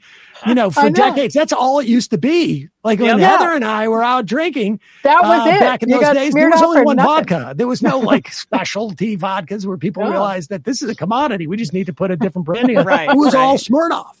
Yeah. Uh, that was it. That's right. Um, That is absolutely correct. I drank my share. Well, let's just briefly talk about the Supreme Court thing. Yeah. Um, uh, just briefly, the Supreme Court has decided it will hear the uh, the, the the the the the case, the question of whether Donald Trump has presidential immunity. Um, I don't know that that in and of itself was absolutely like maybe you do want to hear it, but it seems to me if you're going to do hear that, you should expedite it. Yeah. like they've done with many other uh, rulings uh, uh, so far, because this seems like a big one, right? I mean, this seems like a pretty, Just a uh, little pretty bit, big yeah, one. a little bit. Um, and they have, it's going to be decided now. I am going to bet it's going to be the last one that we hear. Yeah. And it's going to be in like the first week of July. I'm going to guess it's going to happen. I don't know off the top of my head what day July 3rd is, but whatever the closest day to the day off, the weekday is of uh, July 4th, that's when we're going to hear it. And um, it's unclear that this case is going to be resolved at that point. We should say the DOJ, um, there is a prohibition policy within the DOJ not to uh, pursue indictments um, in the run up of an election, but they've already done that. This is in the Right. court's hands, and my understanding is that Merrick Garland said like it's out of our hands; it's up to the court. Um, what what like aside from the fact that like we know who this Supreme Court is, has it had any other sort of like influence? And, and, and it's going to have an impact on the election on, on one way or another. You're not you're going to have these sort of like um unresolved questions about the uh the the president's um uh you know criminality i guess. Um but has it done anything else? Like i mean has it changed anybody's perspective on the supreme court? I mean is it No, and uh, you know, look, I got my my law degree from you know Law and Order SVU, so take what I say with a grain of salt. But I do. My my guess is what's going to happen is exactly as you say. It'll come through on the last day of the of the court term, uh, which will be the first part of July, first of July. And what it will do is they're going to say, well, we've decided that there are some situations where a president should have uh, some kind of immunity for official acts, and we're going to send this back down to the trial court to decide whether or not what Donald Trump did qualifies under that. At which point, Judge Chutkan will, you know, she may she may even have a you know a, a decision prepared. I would if I were her. Um, but she'll then it will be appealed and it'll go back up to the appellate court and then then they'll do it and then the Supreme Court will do it again. All of this is going to take place after Uh, meaning that the trial has virtually no chance of happening before the election. As to whether or not it changes anybody's mind, you know, I don't know. These people in the in, in polls say if he's a convicted felon, I will not vote for him. He might be a convicted felon. There's a trial going on in New York, you know, in what a month. I mean, it's the the hush money case. right He might be a convicted felon. He's not going to go to jail for that. I mean, it'll probably be a fine and, you know, I don't know what, some kind of probation or something. But he's probably not going to go to jail. But he will be a convicted felon if they convict him on that case. But I just have never believed that that was, you know, why, you know, what does being convicted really tell you? Because that, you know, Donald Trump will come out and say the jury was a bunch of, you know, Right. bunch of you know what you know and they they're a bunch of liberals and it was all rigged. And most of his followers will believe that because they believe anything apparently anything that he says. So i don't know that it changed anything. It was you know it's depressing to think that the supreme court would do this but you know on the other hand you and i remember sam uh 2000 when everybody said that the Supreme Court would never interfere with an election. Yep, They would yep, not, you you know, this is out of their hands. It's not a federal situation. The states have to do it and the Congress has to do it and the Supreme Court has nothing to do with this. And we know what they did. And once and that, that, happened, court and that court was supposedly far more uh, you know sort of reasonable Yeah. And, you know, I mean, and it was as partisan as it gets. It was a partisan breakdown. You had Sandra Day O'Connor, the great moderate who we all, you know, worshiped because she was, you know, the one who kept the balance on the court. She was at a party going, this is terrible, marching in and out because this, the Florida Supreme Court had asked judges in Florida to do the recount. I mean, Yeah. I'm not kidding. No, most people don't remember that the recount was being done by actual judges. It wasn't even done by people, you know, some, Right. you know, I mean, they actually, and they were sitting there in their robes counting the, counting the ballots and John Bolton ran in and said, stop the count. I mean, that was the craziness that happened as a result of the Supreme Court doing this. And at, from that point on, I realized, you know, once the court, you know, the court is just another political, you know, branch, just like any other. And it's horrifying that they have a lifetime uh, appointment, and basically there's no recourse when whatever they say, and that's what they're doing now. And I won't be surprised if they say presidents do have immunity, except in cases where we say they don't. I mean, I really wouldn't be surprised. Just, you know, it depends on whether they're a Republican. Yep. this is this is our. So you know, I let's just put it this way: they're, the court's not going to save us. Right. I, I agree with that. I And you know, everybody just better wrap their minds around it. This is kind of a nice sideshow. I'm enjoying the impeachment thing with Hunter, as you said, Emma. That's you know that's fun. Yeah. Uh, the cases are fascinating because Donald Trump is a corrupt, you know, criminal monster, and you know that's a fascinating thing to observe. But it basically has nothing to do with whether or not we're going to, you know, completely turn ourselves into an authoritarian Christian nationalist hellhole. Yeah. and On there that note, Heather, always a pleasure. I know. I'm such an upper on a Friday Friday afternoon. It's hard to be. It's hard It's to hard have. these it days. really is. This is yeah. tough. This is tough. Tough, tough, tough. Yeah. Yeah. Heather Parton, folks can uh, read you uh, twice a week at Salon, right? It's twice and Yeah, three uh, times. Monday, Wednesday, oh, Friday. three times, read me. Yep. and um, and of course, uh, more or less daily at Hullabaloo, uh, digby'sblog.blogspot.com. Uh, thanks so much for joining us. Thanks for having me. It was fun, even though it was not fun. Exactly. You know? All as always. All right. All right. right. Talk to you guys Bye-bye. later. Yep. I think Bye, we had Heather. like I feel like uh, uh we've had uh, Heather and I probably have had you know like a couple of weeks uh over the course of the God knows how many years now it's been that we have um I'm doing that that we have uh talked where it um where it was actually genuinely just fun fun Right. Right. not not a mix of of fun and Can you uh, remember horror. when that was? I, I feel like right after they passed the American Rescue Act, there was a lot of like, um, there was a lot of uh, uh, hope for like, um, I feel like two months, and then Yeah. he started opening the door to the Republicans, and then it was like, Mhm. okay, Yeah. Right. uh, uh, rough, very rough. Yeah. Um, all right, uh, let's head into the uh, fun half, folks. Uh, just wanted to give you an update on the uh, GoFundMe that uh, uh, uh, Emma hosted uh, Muhammad yesterday, uh, who is the uncle of uh, the the family. Is that right? And- yeah. Well, it's his it, 10, 10 family members. Um, his sister, uh, uh, uh, some of his family members. I'm sorry, I'm not. I I don't have it off the top of my head, but his niece is one of them. Include the the family members, and she has Down syndrome. Right, and um, there he, he's he's trying to basically smuggle them out of Gaza. We had spoken to, I think it was, uh, uh, you know, one of the doctors that we had spoken to uh, had said that there's like basically like a ten thousand dollars per person type of situation uh, to to get people out of uh, uh, of Gaza, and um, We're getting And- so close to that sixty thousand euro goal. Uh, Yeah. Folks can check it out. We'll put the link uh, in there um, again. Really getting close.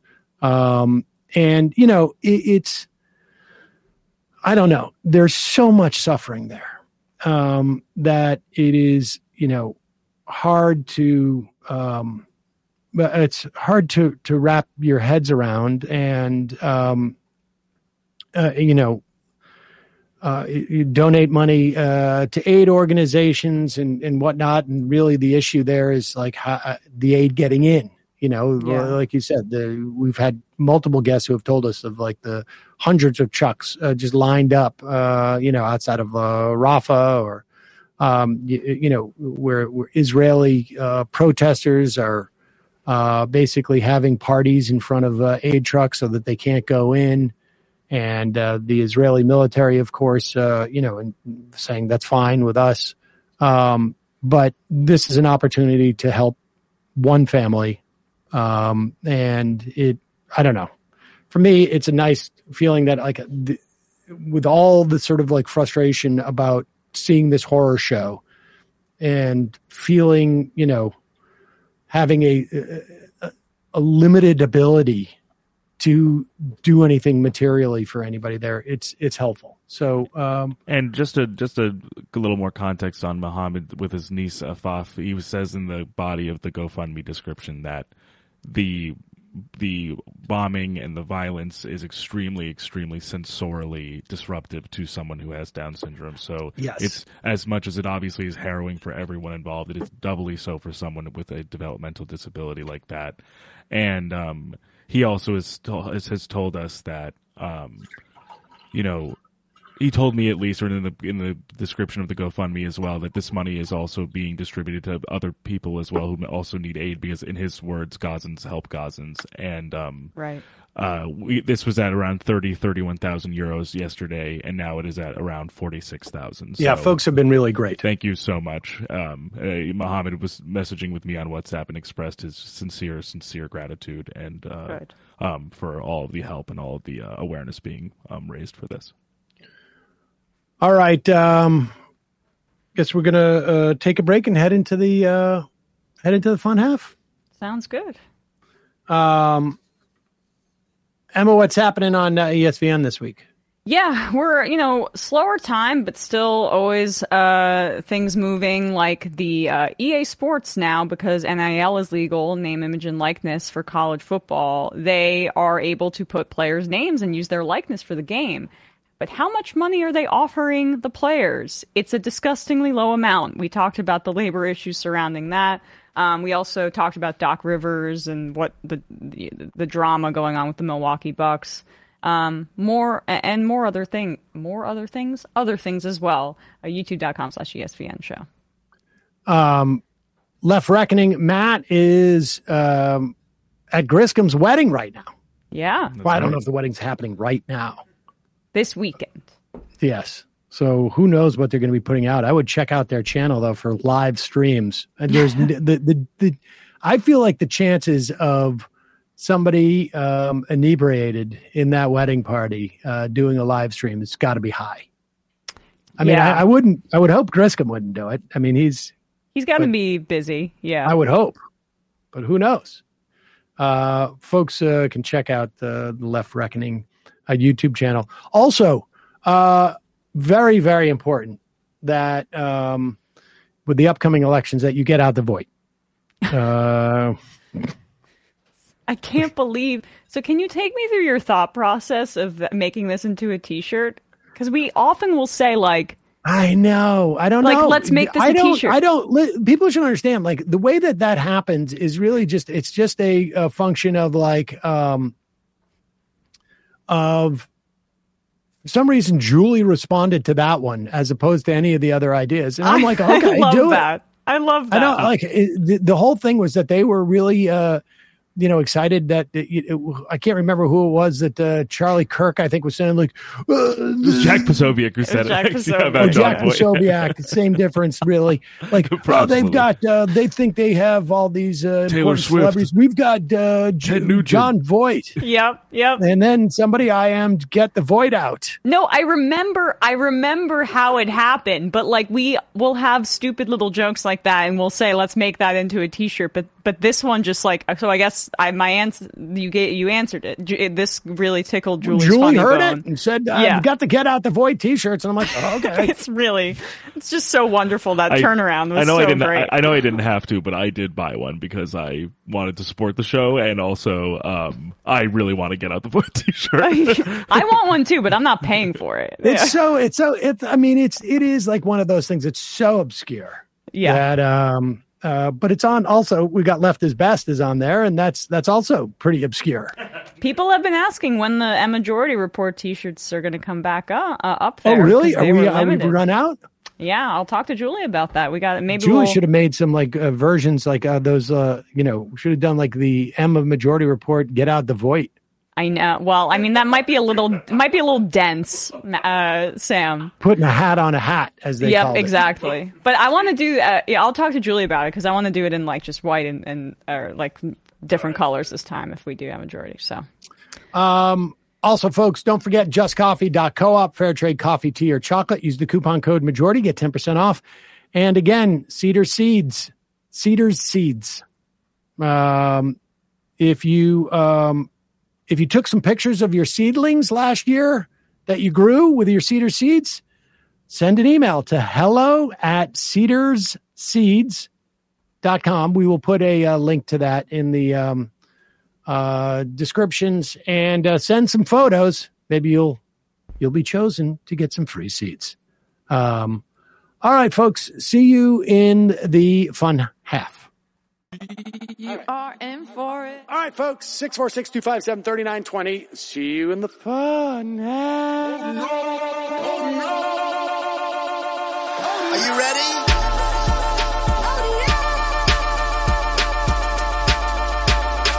Wh- who sent us this?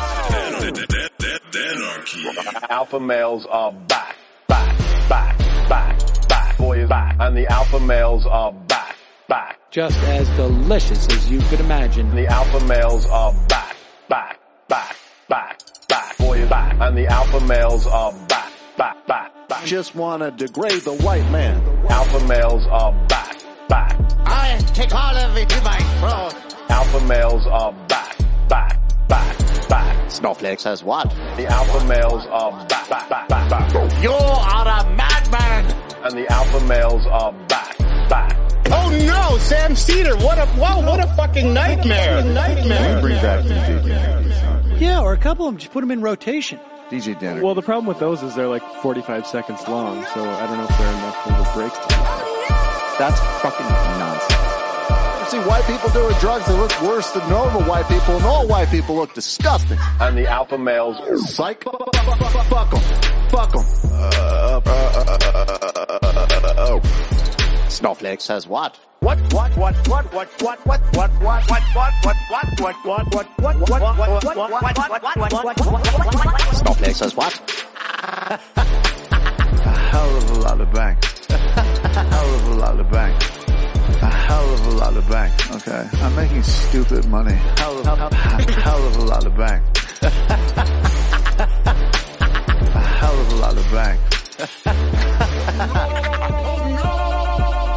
All lives matter. Have you tried doing an impression on a college campus? I, I think that there's no reason why reasonable people across the divide can't all agree with this. Psych. And the alpha males are back, back, back, back, back, back. And the Africans are black, black, black, black, black African. And the alpha males are black, black, black, black, black, black. And the Africans are back, back, back, back. When you see Donald Trump out there, doesn't a little part of you think that America deserves to be taken over by jihadists? Keeping it 100. Can't knock the hustle. Come on! Fuck them. Fuck them. Things I do for the bigger game plan. By the way, it's my birthday! My birthday! Happy birthday to me, Jew boy! I have a thought experiment for you. And the alpha males are back, back. Africans are black, black. Alpha males are black, black. Africans are back, back. Come on! Come on! Come on! Someone needs to pay the price for blasphemy around here. I, I am a total pussy, pussy, pussy, pussy, pussy, pussy, pussy, pussy.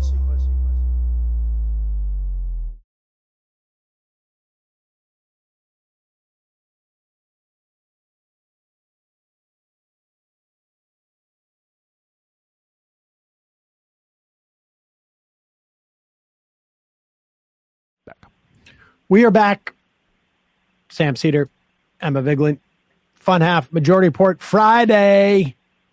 Maddie Moron on the IM. Just want to give a huge shout out to the MR Discord as well as the channels for True Anon, the Ant, uh, Antifada, and Mark's Madness, and all the comrades on my Twitter and Facebook for raising almost $300 in the span of maybe an hour to get my mom's lights turned back on yesterday. I found out yesterday after work on my way to the plasma center that my mom had not had electricity for three days without telling anyone. Jeez. And of Oh. course, I was flat broke because I had just paid all my end of month stuff. By the time I'd finished donating, we had raised all the money. Tremendously humbled and grateful that the comrades can help my family amidst so much suffering, love, and solidarity. Uh, uh, great, Maddie. I'm glad that happened.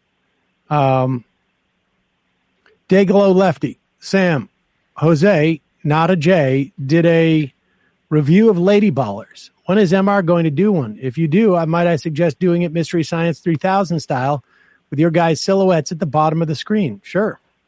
Uh, Zane, first MR fan to spot my Get Out the Void shirt at a Timberwolves game wins a free hot dog. nice.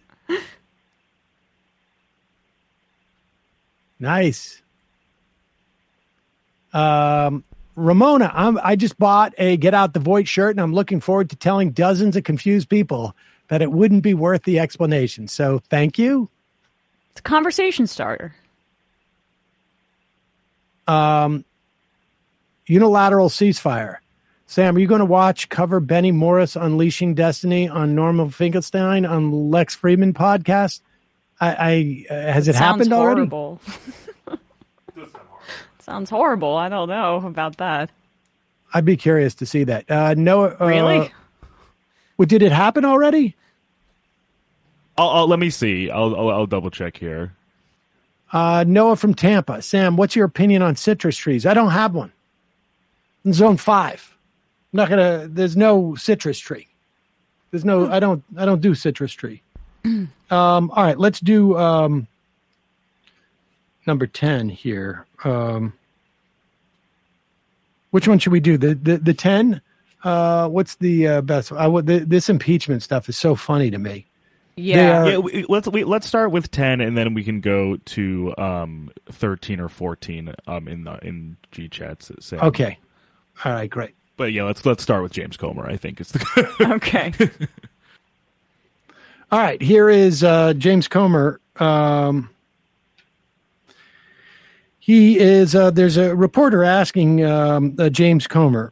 This is after the um, Hunter Biden's closed door testimony, which apparently did not go as well as they had hoped it would. I mean, the whole plan to have Hunter Biden there was to be able to uh, lie about his testimony. But I think one of the problems they ended up having was that um, their whole $5 million thing fell apart in the interim. Yeah, right. And also, I think seems like Hunter Biden also had a strategy because they were going to hold him in contempt if he didn't do the closed door one. That he was going to have, like, get, he was going to get out ahead of the story. And there was a piece, I think it was in the Washington Post yesterday, that was mu- more flattering to Hunter Biden in terms of like this is what he said, this was his explanation. So I think there was a media strategy that he that he got in place before testifying as well. Without a doubt. All right, uh, uh, Bradley, let's play this first one with Comer here. What we've said over and over and over Joe Biden took $200,000 directly from Americore Health. Do what? He was a private citizen at the time of the $200,000 check was, was he not? The, the, 400, the $40,000. $200,000 check that you've twice. So it's okay. So, so, so, do you have a problem that Joe Biden's lied about this? Do you have a problem that, that Americore Health hooked investors? I'm asking you, what specific action did he take as a public official, an elected public official? Well, with the yeah, with the with the with the yeah, okay, hey, calm down, calm down. It's okay, it's okay. All the angry liberals, uh, what you're saying, they'll, they'll be all right. Okay, all right. Will you be all right though? Will you be all right? There's no, I mean, it's interesting. What What's interesting about this is that like the virulence that the press is now coming after these guys because uh, they don't have anything.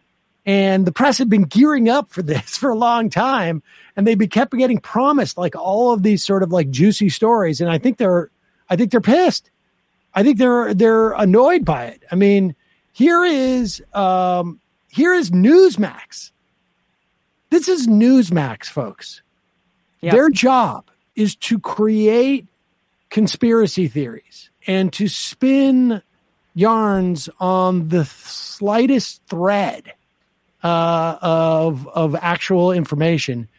And when you when Newsmax is saying like not giving us much to run with, then you know you've got a problem. Here is Rob Finnerty on Newsmax with Representative Greg Stube. Is it Stube? yeah, Stubby. Stubby, a little Stubby. I, I just don't know how much longer this investigation can can go on without bearing some fruit. Now, I think that there are Republicans in the House that would like to see, hey, Hunter might be in the courtroom at the same time that Donald Trump is in the courtroom if that happens over the summer. And that would be hugely embarrassing for the White House. Have you had any conversations with our new House Speaker, Mike Johnson, or James Comer, or Jim Jordan about moving the ball down the field here? Because every time I have a member of Congress on, I, and I, I understand, I hear you. but they say the exact same thing you just said. I, my conversations with Comer is he wants to move this forward. I have not had direct conversations with Speaker Johnson on this. I think the leadership's challenge is if we bring this to the floor, let's say we bring the impeachment of Joe Biden to the floor tomorrow, do we have the Republican votes to get it across the finish line? We couldn't even get Mayorkas impeached uh, the first time we tried, and then we yeah. had to wait for Scalise to be able to come up from cancer treatments to be able to give us that one vote because we had three Republicans who voted against impeaching Mayorkas. I, I don't understand that, so I think the leadership's concern and challenge is if we bring it to the floor, are there going to be enough votes to move it forward? And if not, we're going to waste a lot of floor time and get quote unquote embarrassed because we're not going to be able to pass it. But I think quote unquote. Well, quote unquote. But the amazing thing is he's talking about the vote when the guy was actually asking, like, is yes. there anything in this investigation? Because it's kind of immaterial to them, right? It's obviously just the political uh, totally. value that it and provides. they can't even do that. It's that vacuous. Like they impeached Mayorkas for nothing. L- literally, yeah. there was no charge. Uh, I don't even think the Senate's going to like even bother with it because, and I don't think you're going to hear a single Republican complain about that. And they they they would do the same with Joe Biden, but it's so empty of any actual evidence that they can't get there. Here is, and and this is why, like, even on Newsmax, that's the amazing thing. But um, right. we need some. Guy, we need some actual meat here. We can't keep this going. Like Comer can barely keep it going. He has to. He has to go after the reporter and call him a liberal, a hysterical liberal. I also want to uh, cite this guy Boris Sanchez and uh, give him, uh, a, you know, some credit for actually having to dig into this stuff because God, I haven't been able to to go this deep into it where he just completely embarrasses Representative Tim Burchett uh, because uh, apparently uh, Sanchez knows more about what Burchett's talking about than Burkett does, and man, it's like it's like one yeah. of those people whose job it was to follow uh, QAnon. Like God, Sanchez also did the uh, the the great coverage of um the the uh, what was it, Aaron um, Bushnell as well. So good job, uh, CNN. This guy seems kind of decent. so I'll go back to my question: How much money specifically are you alleging? That Vice President Joe Biden made off of his son's business dealings when he was in the White House?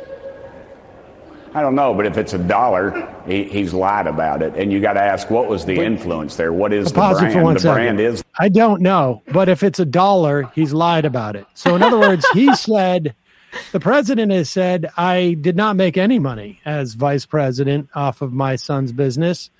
And uh, Burkett's response is, well, if that's not true, then he's lying. That's the evidence. Go ahead feelings when he was in the White House?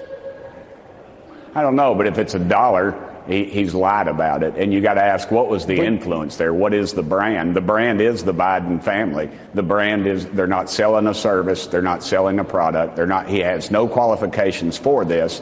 The only reason he was there because he was Joe Biden's son or he was Joe Biden's brother. And that money flowed through. I mean, they, the money you you followed it, and it flowed even to, to minor children in the family. Now, now, what qualifications do they have? No, come on. I know you're CNN, but the reality oh, is, sir, you, you don't can't make this, look at this make money. This you cannot look Let's at make this. this about the facts, sir. No, Let's make this about the facts. well, because this is again, the facts. You're, you you're cannot again, make this. You, are again making an assertion. You keep saying the money down. You keep saying the money, then you say, well, only five million. Well, does that make it okay then? But twenty no, million sir, dollars. Sir, there, there's a huge distinction. Pardon me, sir. There was there's 20... a huge distinction. There's a huge distinction between whether it's appropriate for the family of a president to make money off of his name and whether that's ethical. But the question is specifically about what Joe Biden did when he was in office in vice president, whether he abused his power or whether he enriched his family members. And right now, there is zero evidence coming from the Oversight Committee that when he was vice president, he did either of those things. There's $20 million that flowed through. You saw these accounts. That's incorrect, sir. The after, bank records after, don't reflect after, that. No, sir. You're, they, they you're, don't specifically not, say. I looked at the bank records. They don't say that Joe Biden got any money from them. Have you read the bank Are records? Because they don't speak, list Joe Biden's gonna- name. I'm not going to let you. I'm not going to let you talked- say things that are Are- untrue, sir. So, sir, uh, the, the truth is, is that $20 million flowed through this, this family, whichever way it went. There's no records of, of taxes being paid. Statutes Again, have run, and you're, again, you're saying that that is that a is talking okay. point and that what you've was the- repeated, what but was it the not product? actually What what's in the the, bank records, sir. What's in the bank What records is that is it that fifteen this- million dollars of that money never even went to the Biden family. The other five million, there is zero, exactly And zero where did that, indication where did that that it went to Joe Biden. to? Where did that That that five million, like I was, they're conflating that with I think like a separate corruption accusation re- involving Burisma, where it's like the same exact figure that they're using when it has no connection to the Bidens whatsoever. That was a separate corruption issue within Ukraine, and then like what Comer was referencing at the beginning there too. The the two hundred thousand dollar check that they're they're talking about. That again. It's a loan. It's labeled as a loan to his brother, and his brother begins to pay him back. And like that was also not even when he was president. It was when he was or vice president. It was when he was a private citizen giving a loan to his brother. But the money's flowing to the, even the kids. What do they have to do with it? Like family, a wealthy political family is giving children and relatives money and loaning money. Whoa, whoa, Yes. buddy! Who could have Holy imagined? crap! I mean, Who this is imagined? like it's a banana republic, basically. Um, Ridiculous. do we, should we play that second? We don't need to play that second uh, part. Let's get into the. Uh, um, let's get into the. Uh, uh, uh, Raichik. Yes. So yeah, we we held off on covering this a bit because I think Sam and I wanted to do a little bit of a deeper dive into this really incredible interview in so many ways. Like they're seemingly on the side of the road at some cafe in Los Angeles. Uh, Taylor Lorenz. No, no, these guys. Now, I I got to be honest. Like, I have not followed. I've only sort of like peripherally been aware of Taylor Lorenz. She was at the Times, and then she left I think she was at the Washington Post. Yeah. the Washington Post. Yeah, and she And- writes like a lot about right wing online misinformation and I think tech and things like that and and the influencer economy on the right and so they really really don't like her. She's also very covid conscious and they also mo- mock her for that and she has faced a ton of harassment from the right, including a uh, when she spoke about her experiences of being targeted personally by the right wing. She cried in an interview speaking about it, and you will see on Chaya Raichik's body that she is wearing a T-shirt with a photo showing up to this interview with Taylor Lorenz to really get her with a Right. photo of uh, her crying on it. So I, don't even know how why Chaya agreed to this, how this happened, but there's like what's I gotta- striking well- is there's nothing up here. There's well, that's what I was going to say. I think Yes. if you have a question as to why she agreed to this, it's because she's not bright. No, She's not Um, bright. No, it, Right. and that becomes like clear from the jump here. Which one Um, do you want to start with? The um, uh, Let's start with the great replacement theory part because Taylor Okay. just specifically asked her. And again, for people that don't realize who this person is, Chaya Raichik was at one point an anonymous uh, online troll and uh, sc- sc- scotastic. Scocastic, I can never say it, terrorist. um, basically targeting hate behind the libs of TikTok account towards trans and queer and gay people throughout the country. And then she ended up revealing herself. She maybe did a little bit of Ozempic. She curled her hair a bit, and now she's trying to be a celebrity. But she has a negative charisma. Like it's almost like watching. It's not even like eating a saltine cracker. It's like staring at one. Okay. Um, I really don't like her. So anyway, Taylor asked her here about the great replacement theory. Oh. ideology. Minor, but they allow 18 year olds. Yeah. Yeah, which has, you know, Okay, 18 year olds, so- you're an adult. But let's just get back to the great replacement stuff because I'm curious, what are your thoughts on that whole ideology? I mean, how many? There, there, there were there were times that um, there were some months over the past three years that there were more illegals coming into our border than children being born in the U.S. Is that not? Does that not look like they're trying to replace us? I guess um, sort of imagine bringing in America a whole as new a, population. a melting pot. Isn't that sort of what America was founded No, on? but they're they're actually bringing in more people than are actually being born. So I guess if you, it sounds like you sort of do ascribe to this theory of the Great Replacement. Um, how does that? Make I just look at the facts and the numbers. Well, so I mean, just let's give a corollary, right? A lot of Jewish people fled, you know, Europe, came over here also as immigrants. Um, and there's a lot of criticism towards Jewish people in those movements, in those far right movements. So I'm just wondering, as a Jewish woman, sort of how you feel about that and your role in cultivating this fan base that might think of you as an as a as a minority or an outsider. Uh, not all cultures are equal. Yeah. So I know you have a lot Uh, of concerns pause it for about one second. Yeah. Well, I would like to have heard more about that. Yeah. Not all cultures are equal. She says a little bit more uh, after that, but also does Taylor bring up the fact that the Great Replacement theory is also an anti-Semitic conspiracy theory? Of course it is. The because idea, the they that is bringing all these people in are the Jews. yep, because they can't, they don't think bra- uh, like Latino or Black people or immigrants from the global South are sophisticated enough to to pull this off. I wonder, like, when Chaya Raichik's um, ancestors were um, pioneers back in the day when they were uh, uh, fighting uh, Native Americans for land. Uh, I wonder. I wonder uh, what uh, what her, her her ancestors were doing. I mean, basically, she gives the answer there, right? When she's saying, I mean, um, some cultures are are better than others. The issue isn't that they are replacing us; it's that we are supreme over them, and Yep. they're uh, they are dirtying our genetic. Um, and she uh, funnily thinks that she's part of that uh, as uh, as as a Jew. But go ahead. Yeah. So I know you have a lot of concerns about educational materials and books, library books and things, um, especially. They're importing people who want to destroy America and who who want to who come here and and do not stand for what America stands for. So and I think and we see it. There's time after time after time after time. They come in, they're destroying our cities, they bring crime with them, and they, they are bringing them in to replace us. And um, Pause yeah, it for I one think second. people Again, from- I just want to just like uh, the fact that uh, uh, immigrants do not commit more crime than uh, American-born uh, citizens. Um, a, B. Who is the they? Right. Who is the they, right? Who is the they, and who is the us? Yes, right.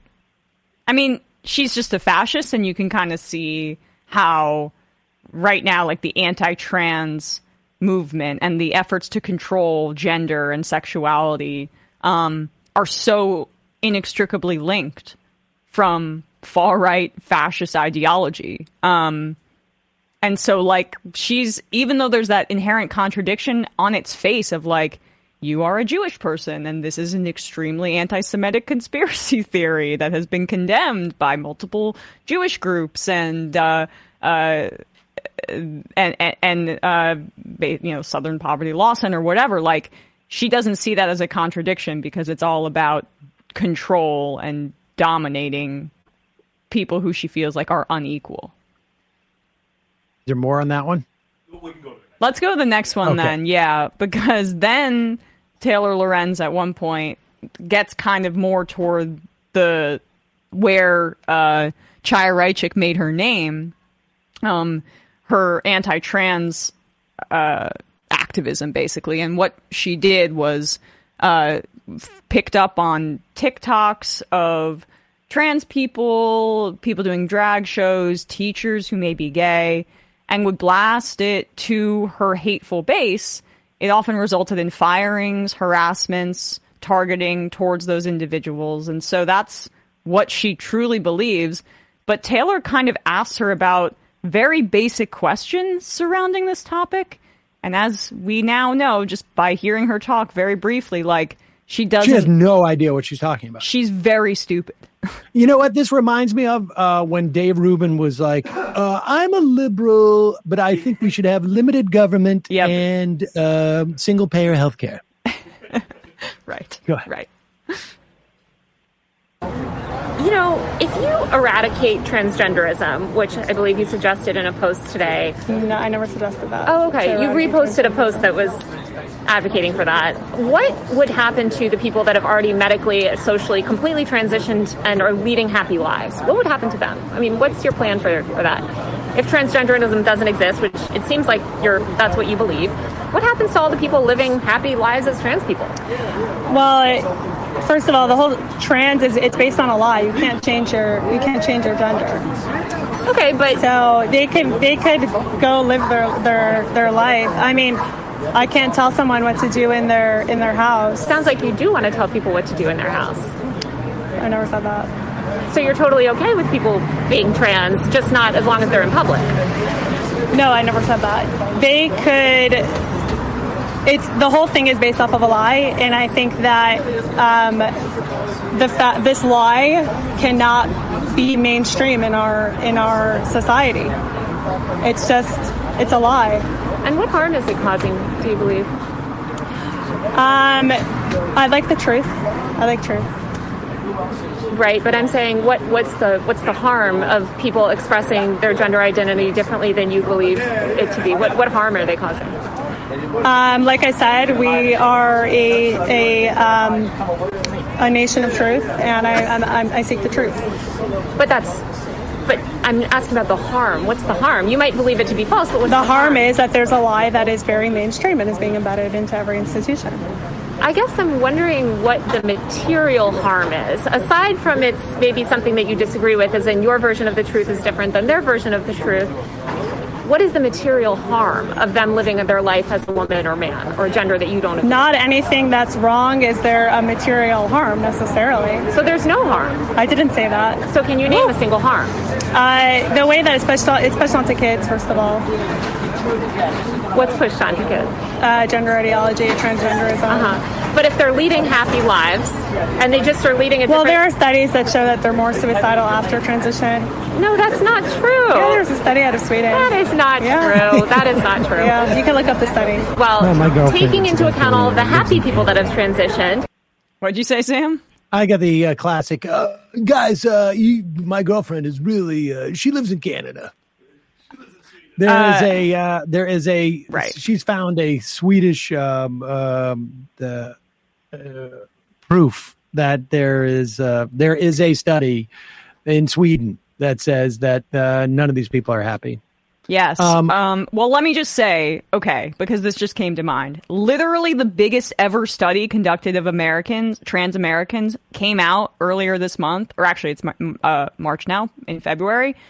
Biggest ever survey of trans Americans finds 94% happier after transition. And when you say a massive study, it was 92,000 people that were interviewed, which is a significant sample size. Um, if she is so uh, concerned about the emotional well-being of trans people, maybe she would allow trans people to decide what they want to do. Um, but putting that even that aside, we are a country of truth, and that is um, the to uh, in her in her words to uh, believe that you can change your gender because she says you can't change your gender, and this is going to be important for her next uh, the next clip we play. But she believes that if you you can that a you cannot change your gender, and if you believe that you can change your gender, it's a lie, and the existence of that lie believed by um, uh, a significant number of people in this country, the majority of people, um, then somehow we are all materially harmed by living in a truth society that isn't full of the truth. Meanwhile, I have some questions about how, uh, in her uh, expression of Orthodox uh, Judaism, she can reconcile certain things to me, like the splitting of the Red Sea uh, that happened when uh, Moses walked uh, across the uh, Red Sea, and um, all of these other things that we find in the Bible that she believes in. Um, are do, do are we sure that those are truths? She might say that's the case. This whole thing with believing in God, Yeah. we have no evidence of that, do we? I Do we want to live in that that's truth the truth? society. I mean, should, these questions have to be asked, right? It's amazing. Uh, it's amazing, a that um, how uh, far you can get by just operating a, uh TikTok channel.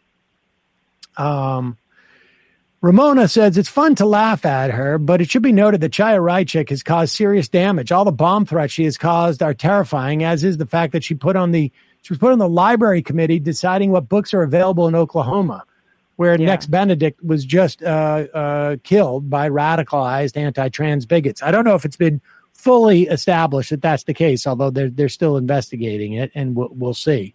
But there's certainly reason to believe that that, that was the case.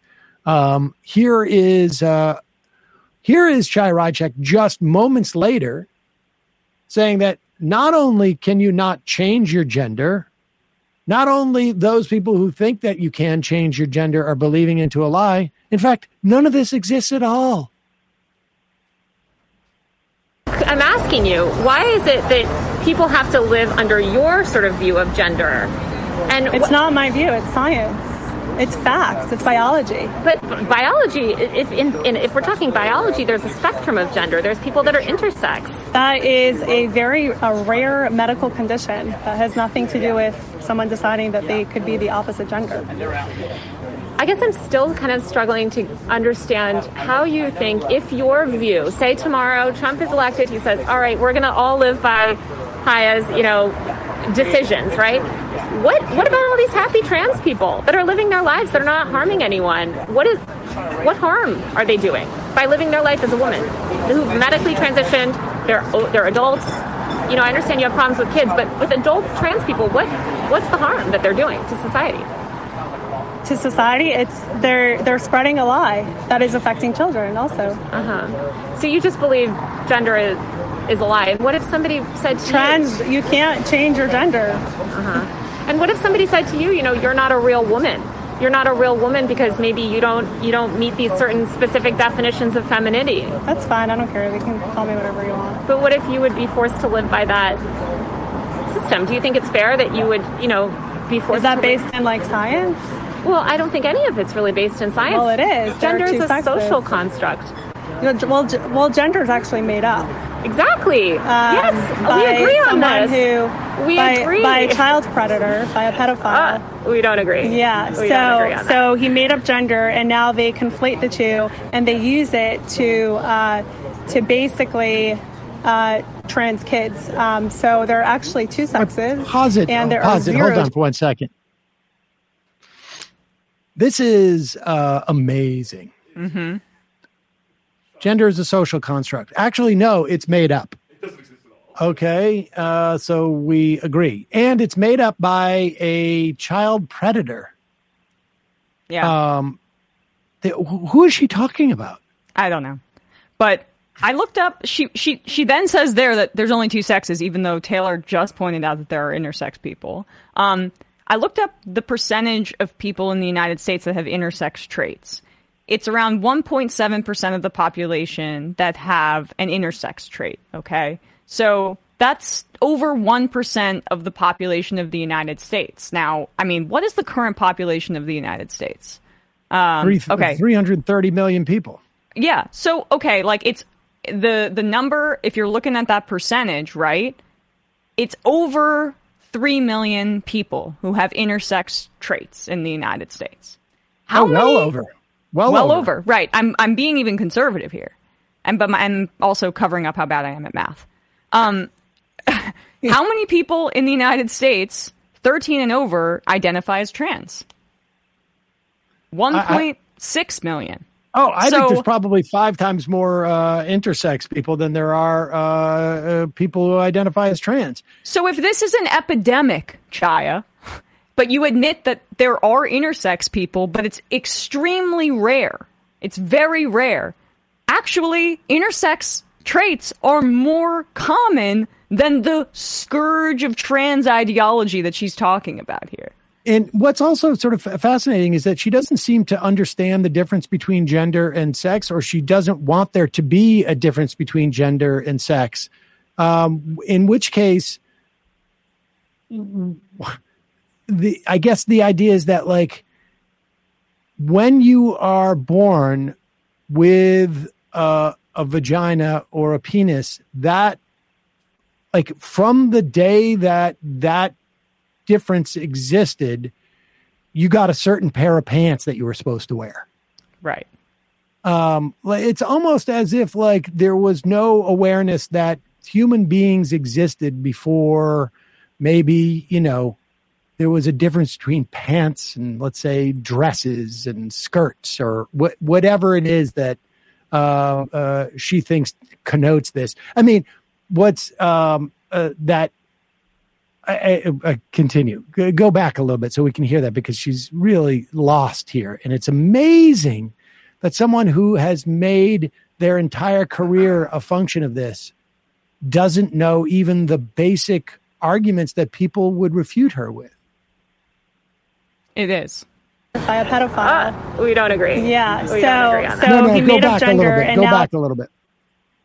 Some of the art of this too is just like how they're both kind of speaking in this faux polite manner that like Yes. every woman that I, you know, in in the world has had other women speak to them like this before. Exactly. yes, Um, by we agree on someone this. Who, we by, agree. by a child predator, by a pedophile. Uh, we don't agree. Yeah, We don't agree so on so he made up gender, and now they conflate the two, and they use it to uh, to basically uh, trans kids. Um, so there are actually two sexes, and there are zero genders, and there are many personalities. That's what I believe. Okay. Um, there are zero genders. So gender gender not only can you not change your gender, genders don't even exist. There are no genders. Apparently. So what about those intersex people that she just literally spoke about? How are they if she says it's a binary, there are intersex people and there's no gender it needs to correlate entirely with your sex. What if you have both both traits? Ha- Has she has has the science gotten to her there? Has she figured out that science yet? It it really is impressive how stupid she is. Um uh but I think you know that is the that has been the point of this from the very beginning. This is a right wing fundamentalist ideology that has fueled all of this. And there's a reason why it animates the Republican Party because the Republican Party is a fundamentalist party. That's it. End of Yeah. story. And End of story. it, it really is incredible that like it reminds me of the Matt Walsh clip from Joe Rogan where he just did that whole documentary on what is a woman and went across the globe to interview people in Africa and and all of that and then Joe Rogan asks him how many trans kids are in the United States and he's like about a million and it the numbers in the thousands like the low thousands. And he didn't even think about that one time, even though he just did a whole. He's a, supposedly a documentary filmmaker steeped in this topic for many months. Chaya Raichik's entire career is based on hating trans people and hating gay people, and she doesn't know the most basic facts about the topic that she's supposedly so passionate about. It's really bizarre.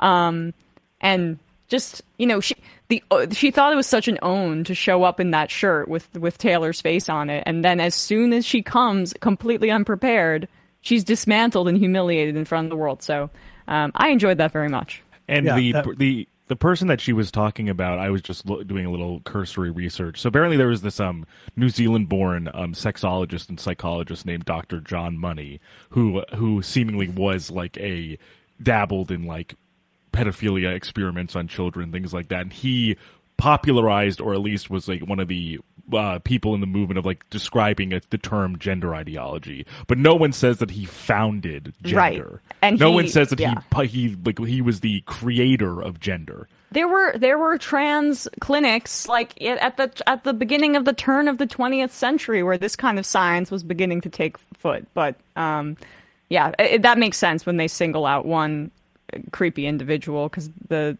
to to smear trans people as pedophiles. All right, let's read some IMs.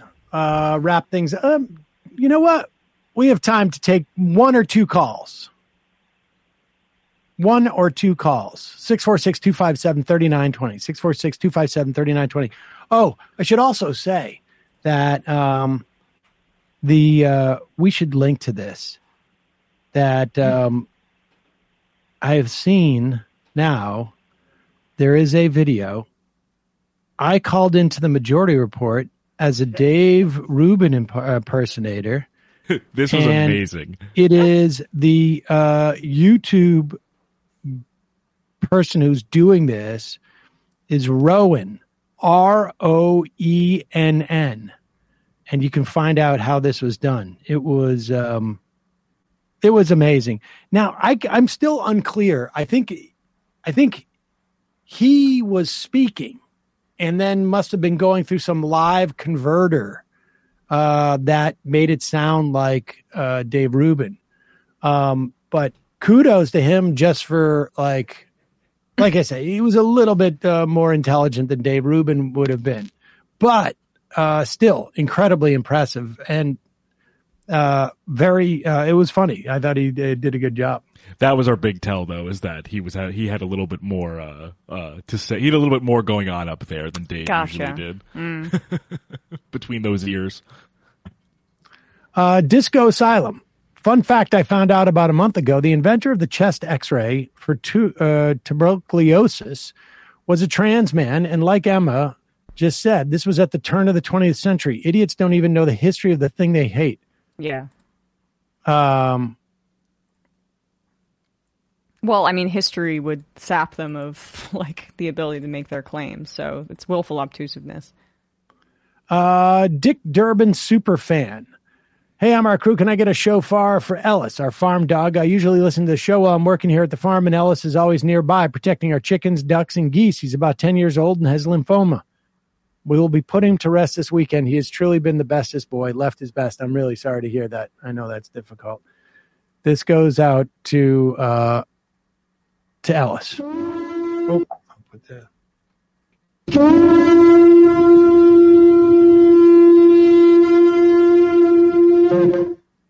All right, let's go to uh, calling from a 616 area code. Who's this? Where are you calling from? Hi, this is Jay from uh, West Michigan. Jay from West Michigan. What's on your mind? Um, I wanted to call in and talk a little bit about the uh, the uh, the uncommitted vote and just kind of the age, the the uh, the gap between generations on that specifically. Um, we were talking. You were talking a little bit with Digby about this earlier. Um, so uh, a little bit more background. Like I, I, I voted uncommitted the other day. Um, a lot of people I know voting uncommitted, even people voting for the first time in a primary. Uh, and it's just, I don't know. I'm, I'm, I'm just struck by kind of the difference in, in like openness and view, viewpoint or, or viewpoint and openness on, on that issue and just like leg, the legitimacy of it. Um, older people I talk to, my parents specifically, are, are scoffing at the idea. And then now they're Democrats, uh, but at the uh, in Michigan, it's pretty easy to switch parties uh, on on the day of. So both of them were were quick to be like, "Oh, we're voting Nikki Haley." Uh, try to try to get someone other than Trump going, which on on on its face I thought was ridiculous. And I, I tried to meet meet him where they're at, but it just doesn't seem like it gets through to that that generation. Yeah, I mean, I don't think you will get through to that generation, at least in the in the in the short term. I mean, the real value of the uncommitted vote is um, is is this narrative that is formed around that it's you know uh, Biden's going to lose uh, young people, and um, and so I, I don't know. I mean, I I, I've seen varying uh, uh, success rates with uh, older people, right? I mean, haven't we seen that? Yeah, yeah, I, yeah. I, I so uh, some some an- anecdotal evidence I could say for seeing some older people engaging with it. Um, I I was at a uh, at a uh, poetry event the night of the election this week, and at the end of my uh, time reading, I, I made a call and was like, "Hey, everyone, if you haven't voted, there's still like an hour and a half. Go go out and do that." Um, but and, and a few of the older people in the room were, were a bit receptive to it, but it was like overwhelmingly the younger people who are responding to this. And Yeah. I guess, yeah, I, I just think that the younger, I mean, look, the younger cohort of people are just more their their political engagement is um is broader in some respects. You know, like I, I like uh, uh, I don't know how best to describe this. I appreciate the call, but I think that like, I mean, look, I, I to me, I compare it to um, the Iraq War. Um, the I mean, I think like there is, um, and you know, I saw a tweet that uh, Chris Hayes uh, wrote, uh, and, and Digby actually, I think, uh, I think uh, reposted. That was something to the effect of like, as I get into uh, middle age, and I am older than that. Um, as I get into middle age, uh, I realize that um, as bad as some of these uh, people are, there can be worse people that follow them uh, in the context of of Mitch McConnell, and we look at you know like th- this is you know George Bush. I mean, I um uh and there is a certain amount of like a cohort of of older people who are like you know we understand the the potential downsides and dangers associated with this but presumably they existed you know during the the, the bush years too even the younger people during the Bush years and the run up to the war. Now we had a million people who go out onto the streets and uh, and protest the, the Iraq War, and did that a couple of times. Um, uh, you know, major major ones. But broadly speaking, um, I just don't think the younger generation was as politicized and was aware of things. Maybe that's a function of of like uh, social media, and maybe it's a function of having a certain amount of distance from the Cold War, and there was no uh, sort of like stigma associated with being socialist or or something to that effect. I mean, I've mentioned this on the show many times. When I was on Air America in 2004, we'd have callers who would just call in and go, "You're a liberal," and I would say, and and it was and i would say actually you know i'm actually to the left of that i think. And they would just be like you just admitted it.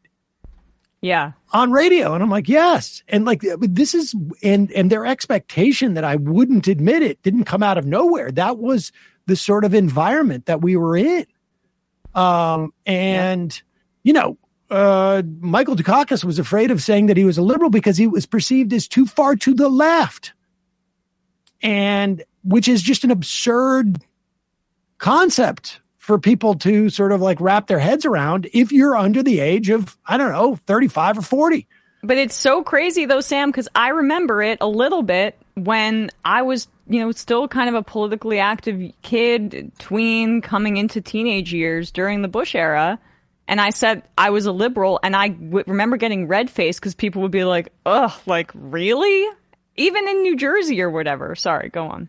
yeah but no that's the point is that um uh, you know i think there's uh, there has been a big generational change in the understanding of politics and you know i've said this many times before i feel like if we can get through the next 10 or 15 years which i don't think is a guarantee frankly um i think this this country is going to be a much better uh position to have some type of like genuine um if not radical change, dramatic change. Um, but we'll see. Um, uh, Mia Pink. I'm 49. My brother's 47. Mom is now 70 plus. Plus, we are all voting uncommitted on Super Tuesday. Sweet. Glad to hear it. Um, that, of course, is not the sort of, you know, age is not the, uh, you know, it's an indicator. It doesn't guarantee. It's not destiny. Let's put it that way. All right. Final. Well, maybe we have more time. Calling from a seven eight one area code. Who's this? Where are you calling from? Hello. Wow, finally. I'm actually getting through. This is amazing. Um I'm calling from New York, but uh, I'd rather stay anonymous given kind of the sensitive nature uh, of what I'm talking about. Um, All right, should we just give you a of all- name, a fake, uh, fake name? How about that? Yeah, we, you, we can. I can be fake name anonymous Keith. How about that? Okay, fake name Um, Keith, calling from New so- York, supposedly. Yeah, supposedly we don't. I could be calling from Massachusetts. This is a mass number, but uh, I remember a couple weeks ago you guys were talking about uh, that Greg Gutfeld video where he was talking specifically about how weak and feminine uh, millennial men are. Well, uh, I just want to say that uh, this is my opinion and not uh, the opinion of uh, Majority Report. But uh, I happen to go to the same diner as Greg Gutfeld. It's in the 30s in New York. I'm not going to out him and say exactly what it is. But uh, well, first of all, it's a Ukrainian diner, which I think is fascinating uh, given his politics. But uh, I have never, ever, ever once, ever, and I, he's, he always goes at night around eight o'clock. I don't know if his show is taped, so he's either going before taping or after whatever. But I've never seen him with a woman ever, and he, I think he specifically called uh, millennial men pajama boys. I've seen this guy in his pajamas at night in New York City. And uh, the the final thing I want to say that's maybe the most damning, and he hangs out with these like these weird kind of old like surfer dudes, like these guys with kind of like long hair. Mhm. It's really odd. But the the the one thing I do want to say is um, this diner in the 30s in Manhattan has a really kind of interesting bathroom setup. It doesn't have two bathrooms with kind of multiple stalls inside. It has several private bathrooms. So I feel like I don't know. Maybe there are conclusions to be drawn from that, but anyway, love you guys. Love the show. All right, appreciate All the call. Strange, but uh, fair enough. Very interesting. I mean, there's a there's like a few. You, I I think he's talking about the Ukrainian diner in Midtown, which I think I've been to, but I don't want to give away Gutfeld's The assassination, coordinates. No doxing. You'll get suspended. All right, the um, more than likely the final call of the day, calling from a four one two area code. Who's this? Where are you calling from? Hi, I think it's Weston from Pittsburgh. Weston from Pittsburgh. What's on your mind? Yeah, hi. Um, so I, I wanted to call in uh, I, to share some thoughts on uh, voting and elections and feelings, if you will. Um, I'm actually, just for some context, I'm actually, I, I kind of checked out from, um, from all of my media consumption after October 6th. And um, so I'm actually uh, responding to um, a call that you guys took uh, maybe a month ago, um, or at least in part, I'm responding to um, a caller from Tennessee who called in.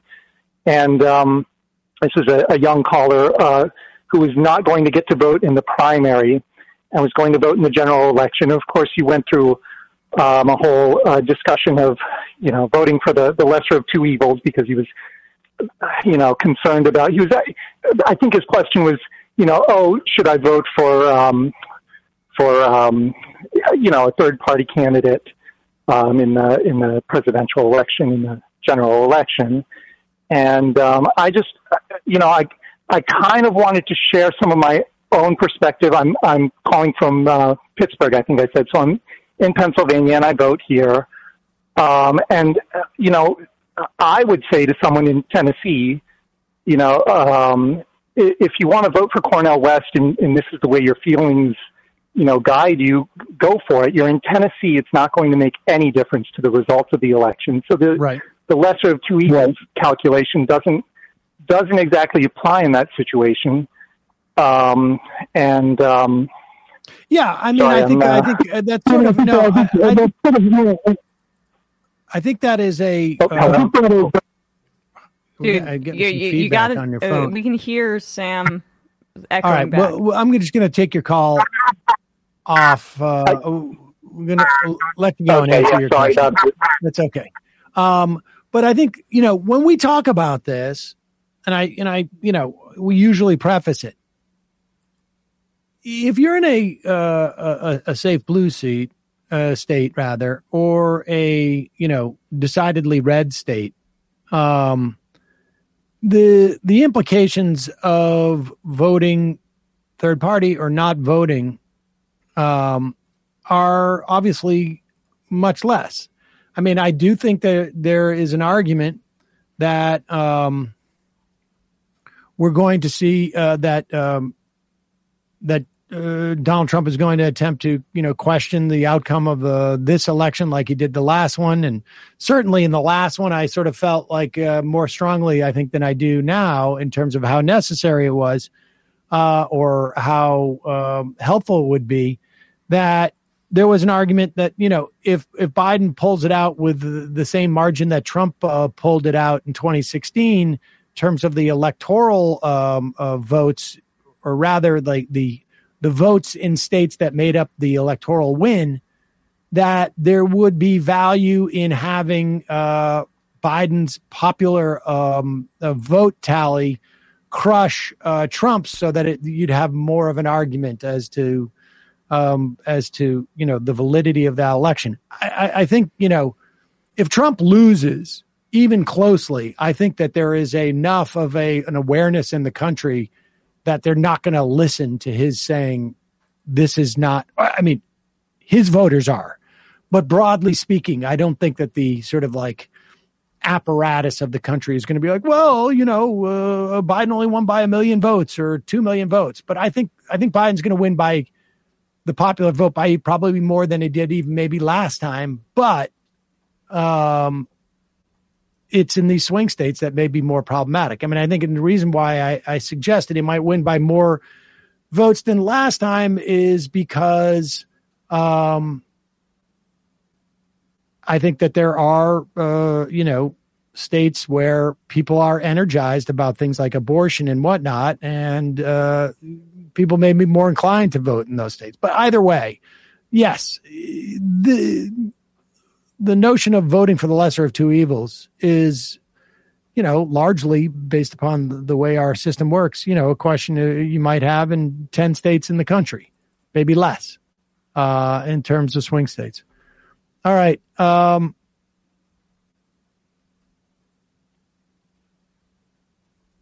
let's go to the um, IMs, and then we will get out of here. The call in portion of our program is over. Um, I just wanted to give people some breaking news.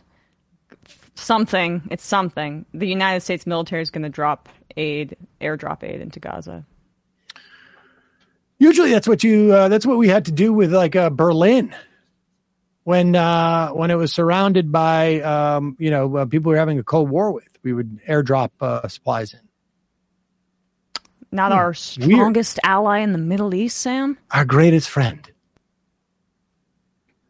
Dizzle McFizzle. Oh, uh, shit. Is Silver uh, Fox Sam in for Casual Friday? I see that AI Dave Rubin has uh, called him, has him glowing, left his best. Uh, Schmalligator. Emma's side of the scream is larger than Sam's. Emma Majority Report realized. Hmm. Voiter fraud. Um, if they lied about making a dollar, then they clearly funneled 18 bazillion dollars through Joe Biden's train tickets. I figured out what's so unique about this. It's literally a Jordan Klepper interview, but instead of the Daily Show smash cut, the funniest, most hypocritical bits together in amusing montage, Taylor Lorenz gives an uncut hour of nonsense regurgitation and contradiction. Cherry Ghost. Hey, folks, Strike Aid is going strong. Just a reminder to check out the, the site for new opportunities to support striking workers and submit any strike funds not yet on the site. Together we make a difference. Follow along on Instagram at strike.aid. We've Is had the strike strike- aid link in the in the uh, show notes and YouTube uh, notes for the last week or so because we wanted to highlight that. Strikeaid.org, is it? Uh, strikeaid.com. strikeaid.com. Left or beret? The only way passionate uh, bigotry without underlying knowledge can exist in a person has to be projection. Hearing her struggle to answer even the most basic questions makes me wonder what's wrong with you, Chaya? What do you actually hate? Because it's clearly not trans people. Coronavirus. What if there was a hunger solidarity movement for Gaza, like fast every Monday in thought of Gaza, just to help bring more attention and overall solidarity? Well, there's a lot. There's some people are doing some like um if there's a very long vulture piece about uh I, I believe this person is non-binary, so I, I or uh, they may not be. I'm just going to use they them pronouns. They um are not taking their AIDS medication every day that this continues, and they're burning um their AIDS medication pill um every every single day that uh, this continues. So.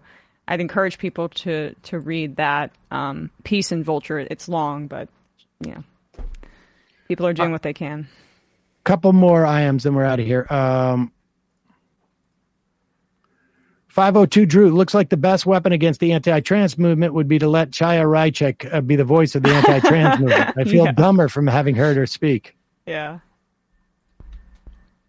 Mike from Queens. Hey, I'm our crew. Wanted to let you know the New York City DSA Jewish Voice for Peace, as well as other organizations, are organizing a mass rally at the State of the Union next week in D.C. to call for a ceasefire. Anyone in your audience interested, go to peopledemand.org. Peopledemand.org. Um, I think we're going to cover. We're going to cover that State of the Union. We're it's next Thursday. If you, if I know it's Saul's birthday, but I think uh, I'm. You know, I can get him to sleep. Uh, so Saul we'll can just come cover it with us. Can do some Oh live yeah, coverage with us. Uh, I'm sure that would be how he wants to celebrate. Train boy, there's only one gender, the human gender. Two more. Data. She's talking about Kinsey, like 50 years ago or something. He studied sexuality, he studied orgasms in the spectrum of sexuality. He also found that children could have orgasms. That's why she's calling him a pedophile. It turns out not the case. And the final I am of the day.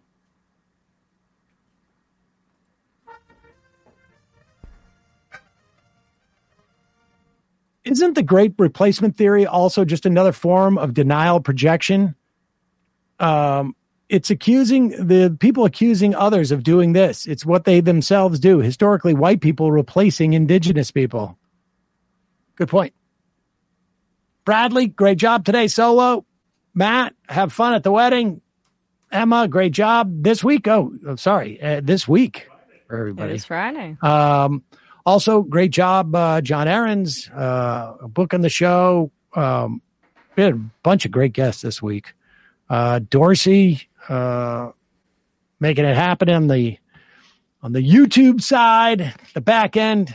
Isaac, Julie, uh, Maria, Chris, and of course uh, Corey and uh, and Jake. Uh, great job, everybody. Did I forget anybody? Kyle, maybe we could. Give Oh, a shout out to Kyle, Kyle. of course. Kyle. None of this would be possible without Kyle. Yes. All right, folks. See you on Monday. It might take all the strength I got to get to where I want, but I know somehow I'm gonna get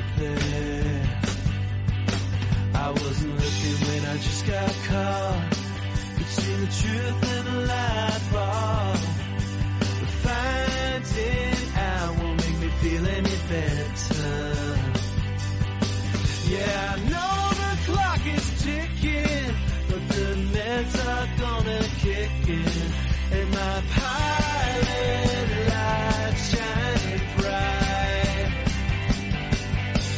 I guess the choice is made option where you don't get paid for the rope that bends before it finally breaks you.